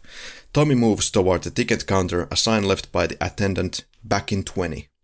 Kara carries the baby Danny following as she disappears through the door, marked ladies' room. Tommy goes to the old fashioned phone booth, picks up the receiver, and immediately dials 911. Voice says, filtered over phone, You have reached the Haddonfield Emergency Services. Due to severe weather conditions, all circuits are momentarily busy. If this is not an emergency, please dial directly. Tommy slams the receiver down. Suddenly, he becomes aware of a radio program piped in over ancient loudspeakers. Barry Simms voiceover. So they're trying to kill you and your baby, don't tell me. Your name also happens to be Rosemary. Jamie's voiceover. No, please listen, they're coming. Coming from me and my baby. Barry Simms, come on, sweetheart, what is this? Who's coming? It's Michael, Michael Myers. Suddenly, Tommy reacts to the sound of a bone chilling scream. Jamie's words seem to replay themselves in a continuous loop as Tommy rushes forward, dreamlike, pushing right through the ladies' room door. Interior ladies' room. Empty, dark, silent. Tommy moves along the row of, stalls, opening each one, no one inside. Jamie's voice haunts him, still echoing in the background. He reaches the final stall, pushes to open the door. Tommy's POV. Slumped on the floor, her throat slit, is Kara, the mark of thorn drawn with her blood on the wall.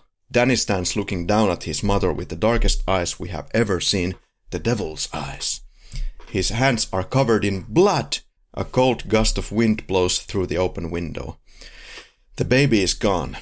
Angle on Tommy, letting out a scream of unimaginable horror, drowned out by the sound of police sirens rising in the distance as we cut to a series of shots, the sounds of the shape, heavy, muffled breathing getting louder and louder. The Halloween theme rises unrelenting, unstoppable as we see the darkened sanitarium, the devastated college campus, the empty, solitary street of Haddonfield, the Myers house, dark, empty, for sale by Strode Real Estate.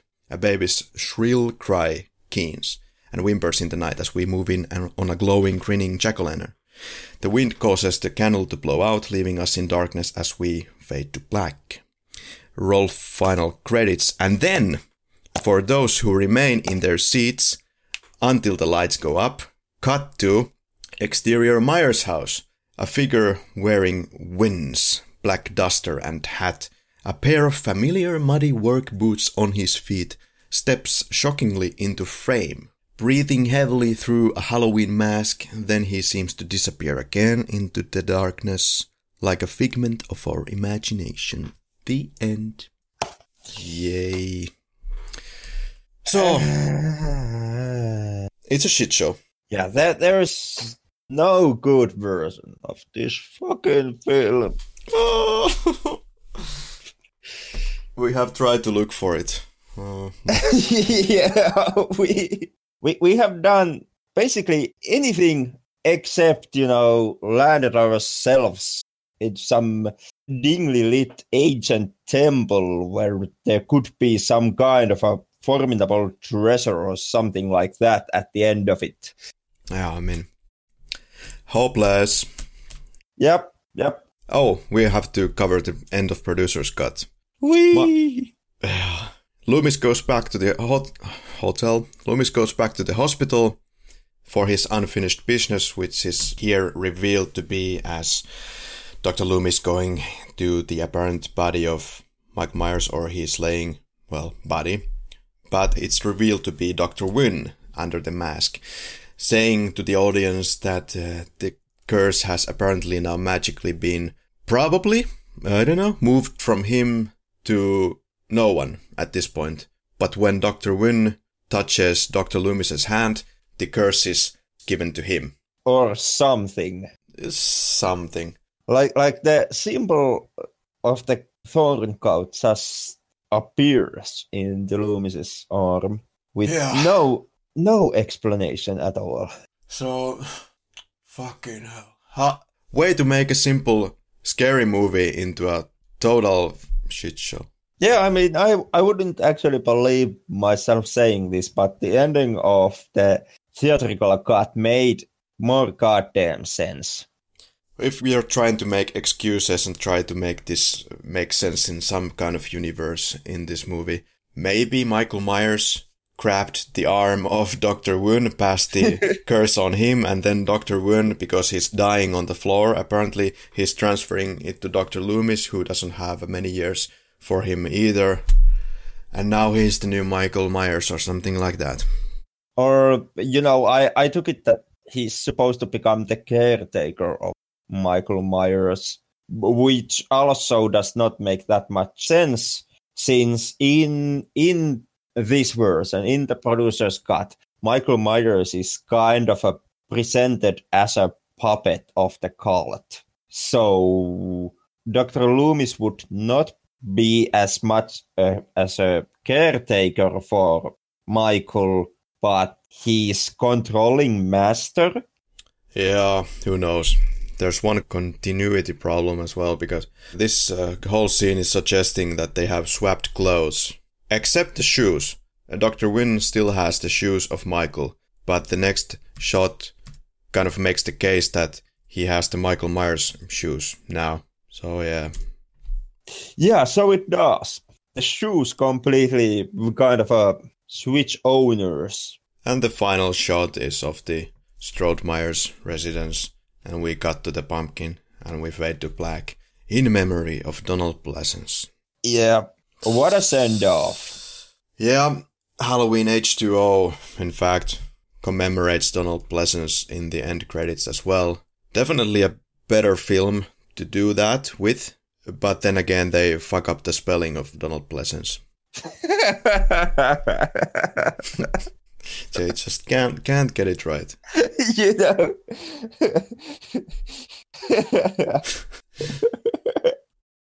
well, I I realized. Well, why the fuck are we fans of franchise.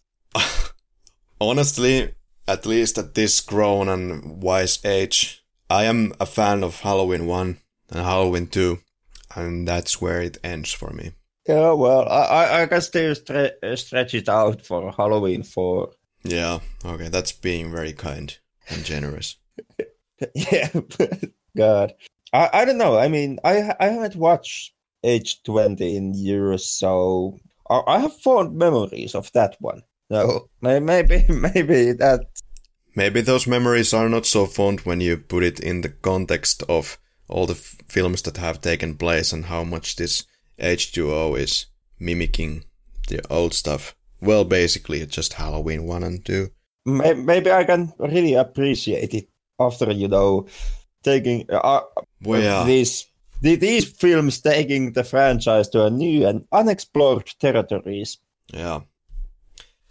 Needless to say, it was time to push the reset button for the series, and the next one has nothing to do with the Thorn cult, and we are back to the original timeline of Halloween 1 and 2.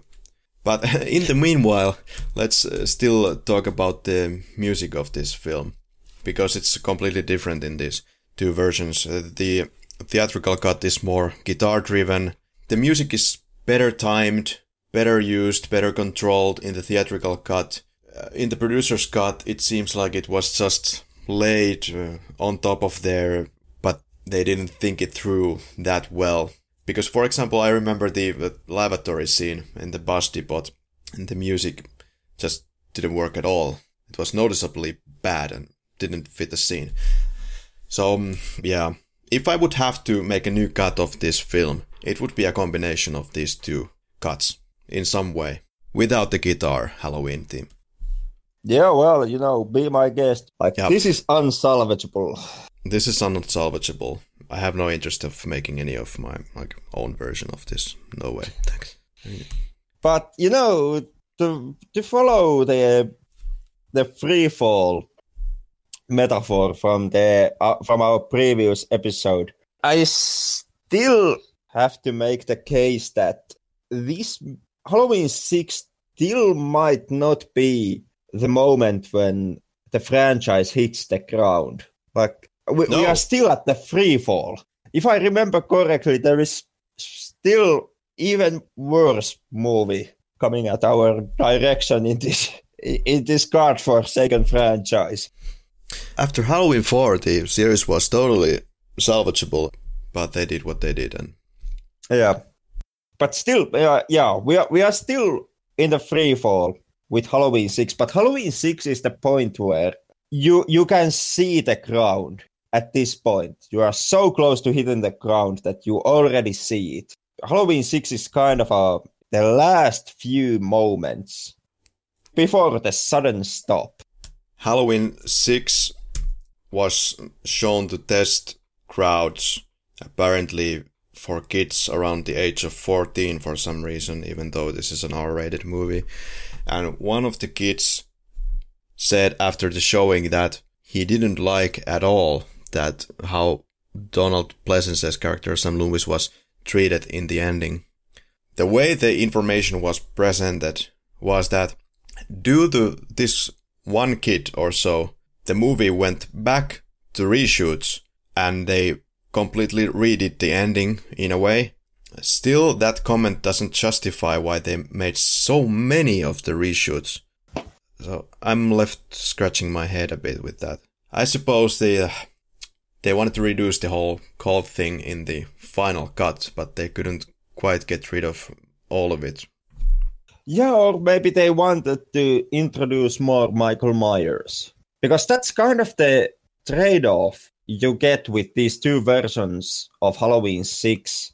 The theatrical cut has more Michael Myers in it, and the producer's cut has more Sam Loomis. Some more artistic or technical observation from this film. The Halloween 6 is more colorful, has more colors in it than Halloween 5. Halloween 5 is really dark. I mean, I don't know if it's a good good or a bad thing, but this movie looks different in the color grading tone. Good execution of lighting and some blue light is seen in this film. Shooting, it's kind of suspect at some points.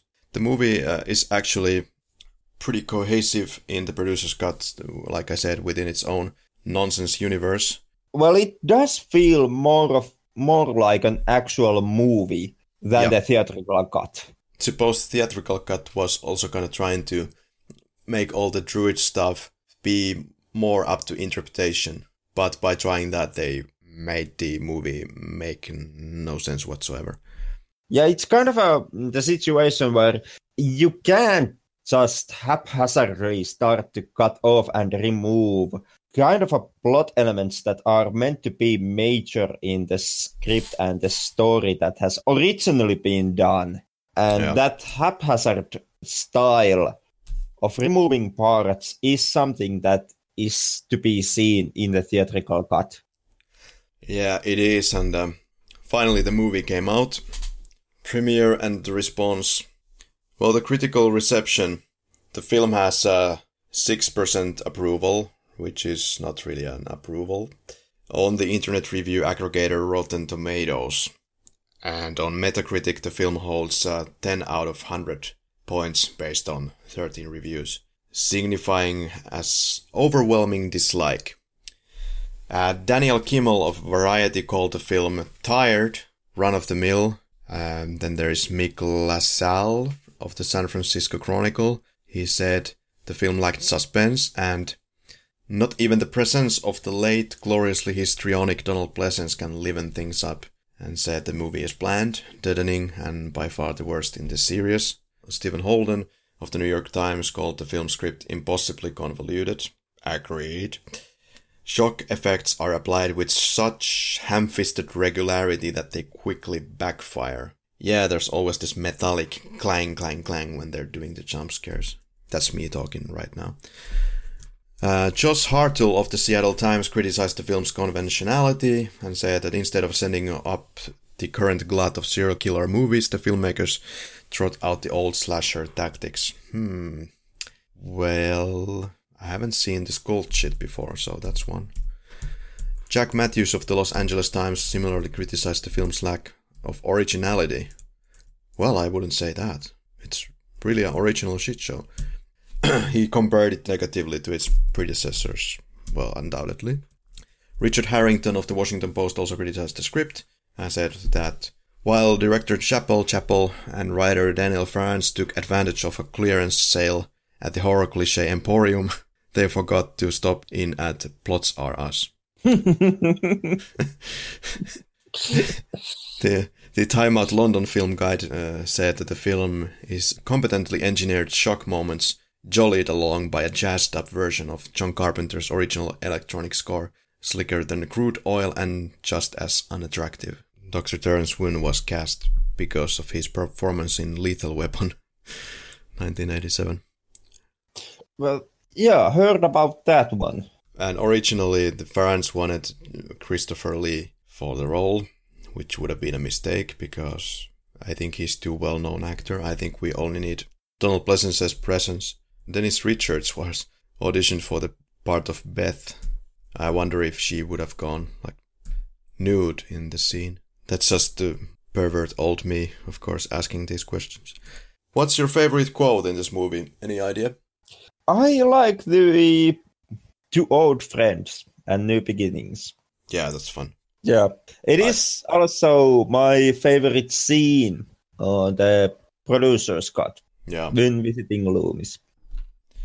I once again like all the Dr. Loomis's very emotional quotes, like when he's walking down the, the sanitarium hallway and saying to himself, "When."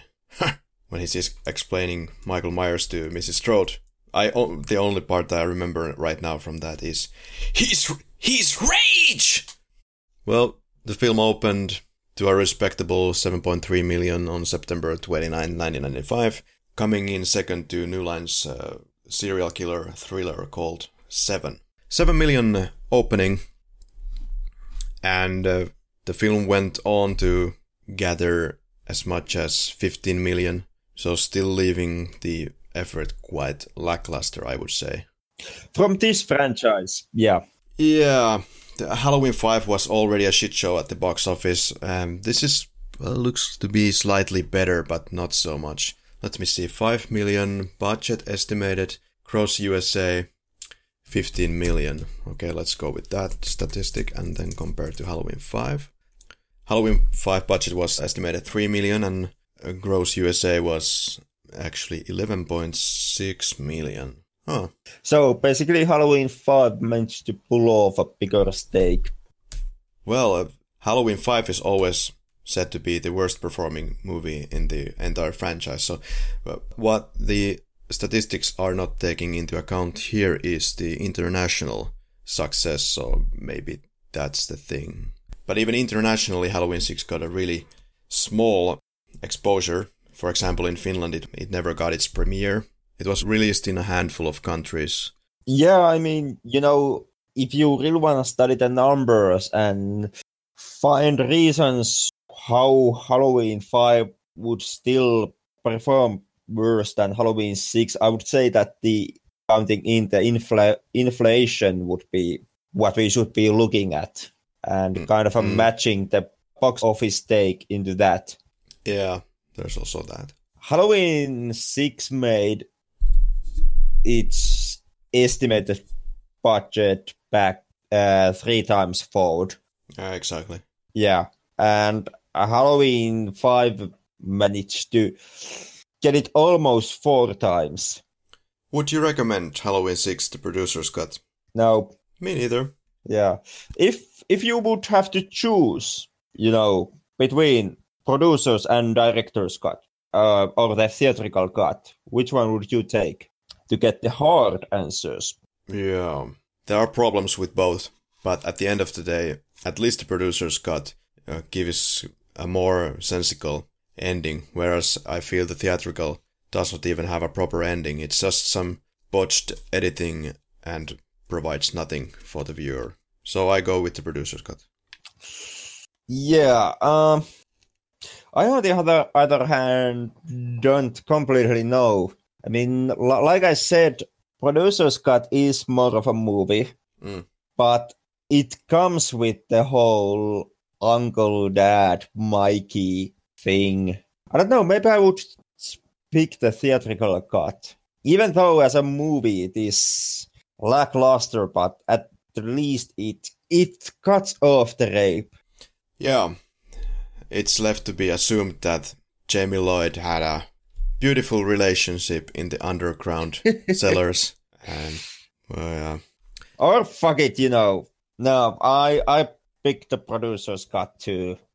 I've watched too much Oh. exploitation movies, you know, to a- a- actually try to get a moral high ground here. okay. Well, it's safe to say that the Halloween series really went completely astray. There is no way to continue from here. Halloween series went off the balustrade completely, and we are left to kind of reboot the whole idea. Get to the roots of what Halloween was about, or slightly so. That's what we are going to face next with Halloween H2O when Jamie Lee Curtis triumphantly returns for her role to save the series, at least for a short moment. Yeah, until next time. Yeah, see you then.